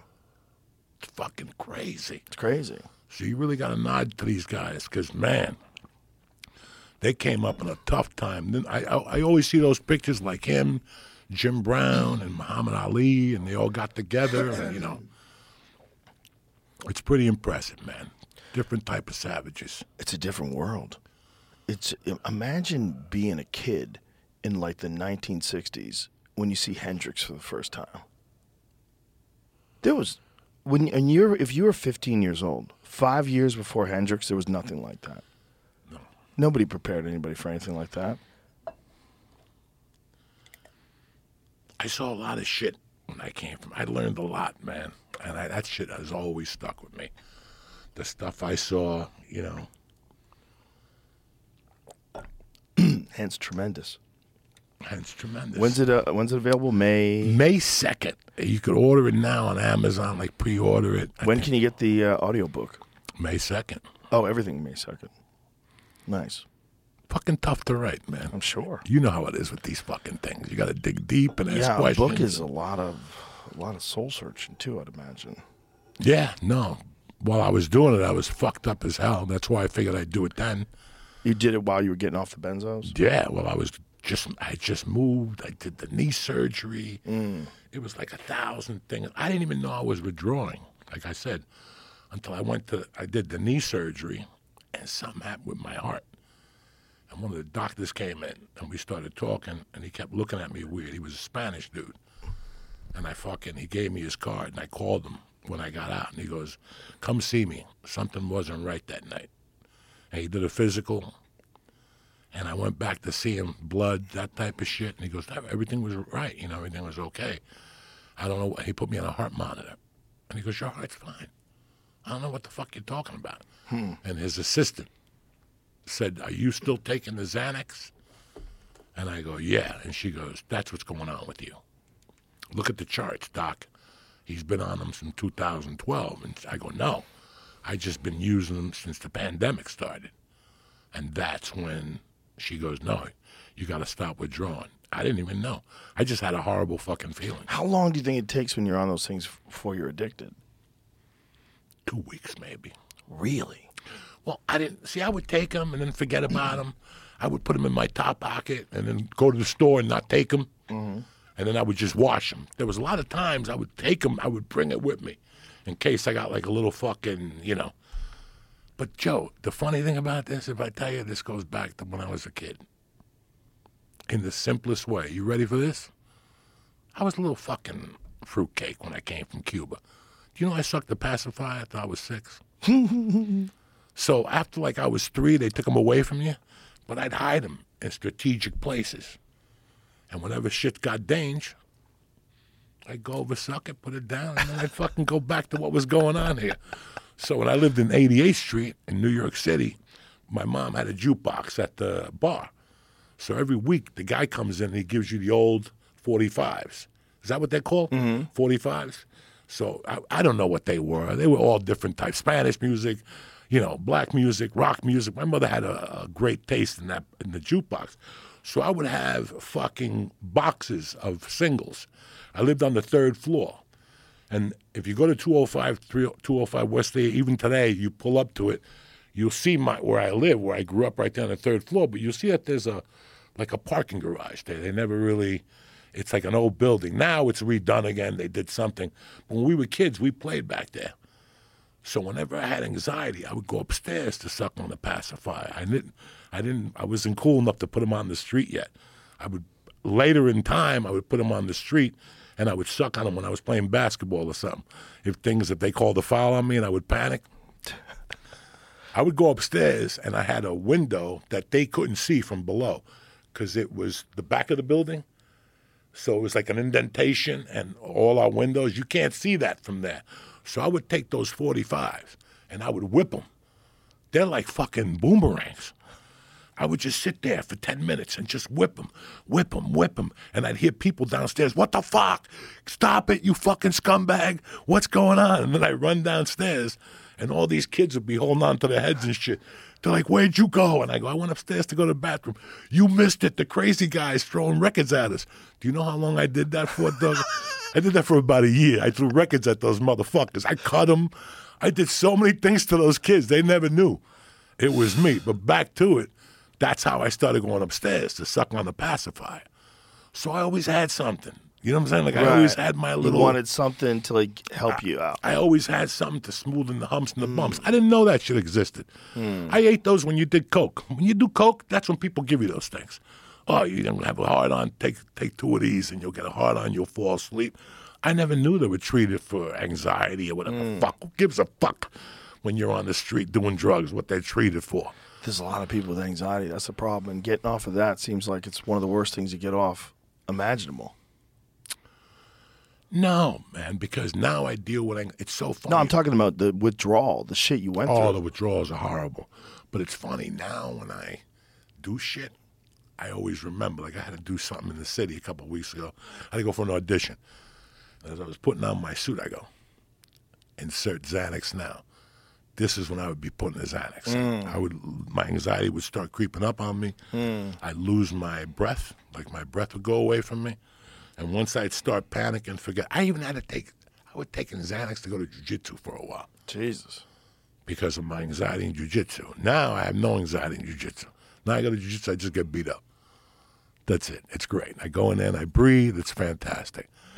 So you have to work at anxiety. You have to mm. really breathe. I did a lot of breath work. I slept a lot. I went back to my Boulder roots and I meditated a little bit, which helps. I don't get on the computer in the morning anymore. That helps you a lot. I fucking get a cup of coffee and I sit on my balcony. I look at the mountains for 20, 30 minutes. We're in no rush. We got nowhere to be. I do a little grateful shit, what I'm grateful for. I pray for you. I pray for my friends. You know, I don't pray, but I, I know I hope everything's all right. You know, you know, I'm Cuban. I got my little faults, but I'm still like that Boulder Buddhist shit has always. I can't cop to being a Buddhist, but sometimes I think about it. You know, so. Mm-hmm.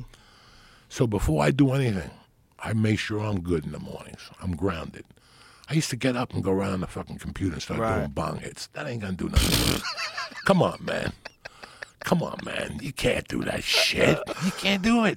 Yeah. And this is what you were saying before. As you get older, you start learning You learn more about, about what works and you try to share it with people. Yeah. You know, you're like, listen, man, don't get up anymore and put that TV on. And don't get up and open that fucking computer. Save yourself. I realized something else. For the last year, I've been eating a fruit bowl for breakfast. Every morning. It's raspberries, bananas, pears, cherries, whatever. Whatever I could get on. Guess what now? I don't need sugar at night. Is that the weirdest thing? Even when I get, I can smoke 15 joints. I don't need sugar at night no more mm. because I got rid of that sugar crave in the morning. I think. I don't know. Well, it's definitely the healthiest way to get sugar. I don't know. I don't think anybody says fruit's bad for you. If they do, it's like, for who? Yeah, fruit. it- Fruit's great. Listen, if you take 22 aspirins a day, you're gonna die. But Yeah. one aspirin ain't gonna fucking kill you. Yeah. Two apples ain't gonna fucking kill you. You know. And Joe, I got to wrap this up. We got to get out of here. Where you going? Got a dinner. We just got here. No, it's already 4.30. It's 4:30. Yeah. That's it. I'm Yeah. not gonna see you. Oh, come on. You're going to see me in a couple hours. Okay. Who's coming tonight? Who's doing the show with us? Uh, Russell's here. Russell's here. Um, 'Cause Red Tony, Brian Simpson, um, Asan, Asan Ahmad, Okay. you and me. Ron White. Ron might come down. Ron was sick. He's been sick for a couple days. Hopefully he's feeling better. I'll call him up. He looks good, man. Yeah. Duncan, call Duncan up. I'd Yeah. like to see him. Yeah, for sure. I want to thank Laughing Gas. They send you a bag. Oh, Christina's coming down tonight too. Christina's coming down. Yeah. Good to see her. What do you call her? Christina P. Okay. I'll call her Christine. Okay. I know it's one of those that she gets pissed off at. I don't know Does what her she? name is. Yeah, she don't like I Okay. I love you. Uh, Thank love you very death, much for having me on. Thank you. And everybody, tremendous. The book is out May 5th. May 2nd. May 2nd. Pre-order Amazon, Barnes & Nobles, Thrift.com, and you save no delivery charge. If you go on thriftbooks.com or something. All right. I love you. I love you too. Appreciate you having Appreciate me. you being here. Stay blessed. All right, we're going to have fun tonight. Bye, everybody.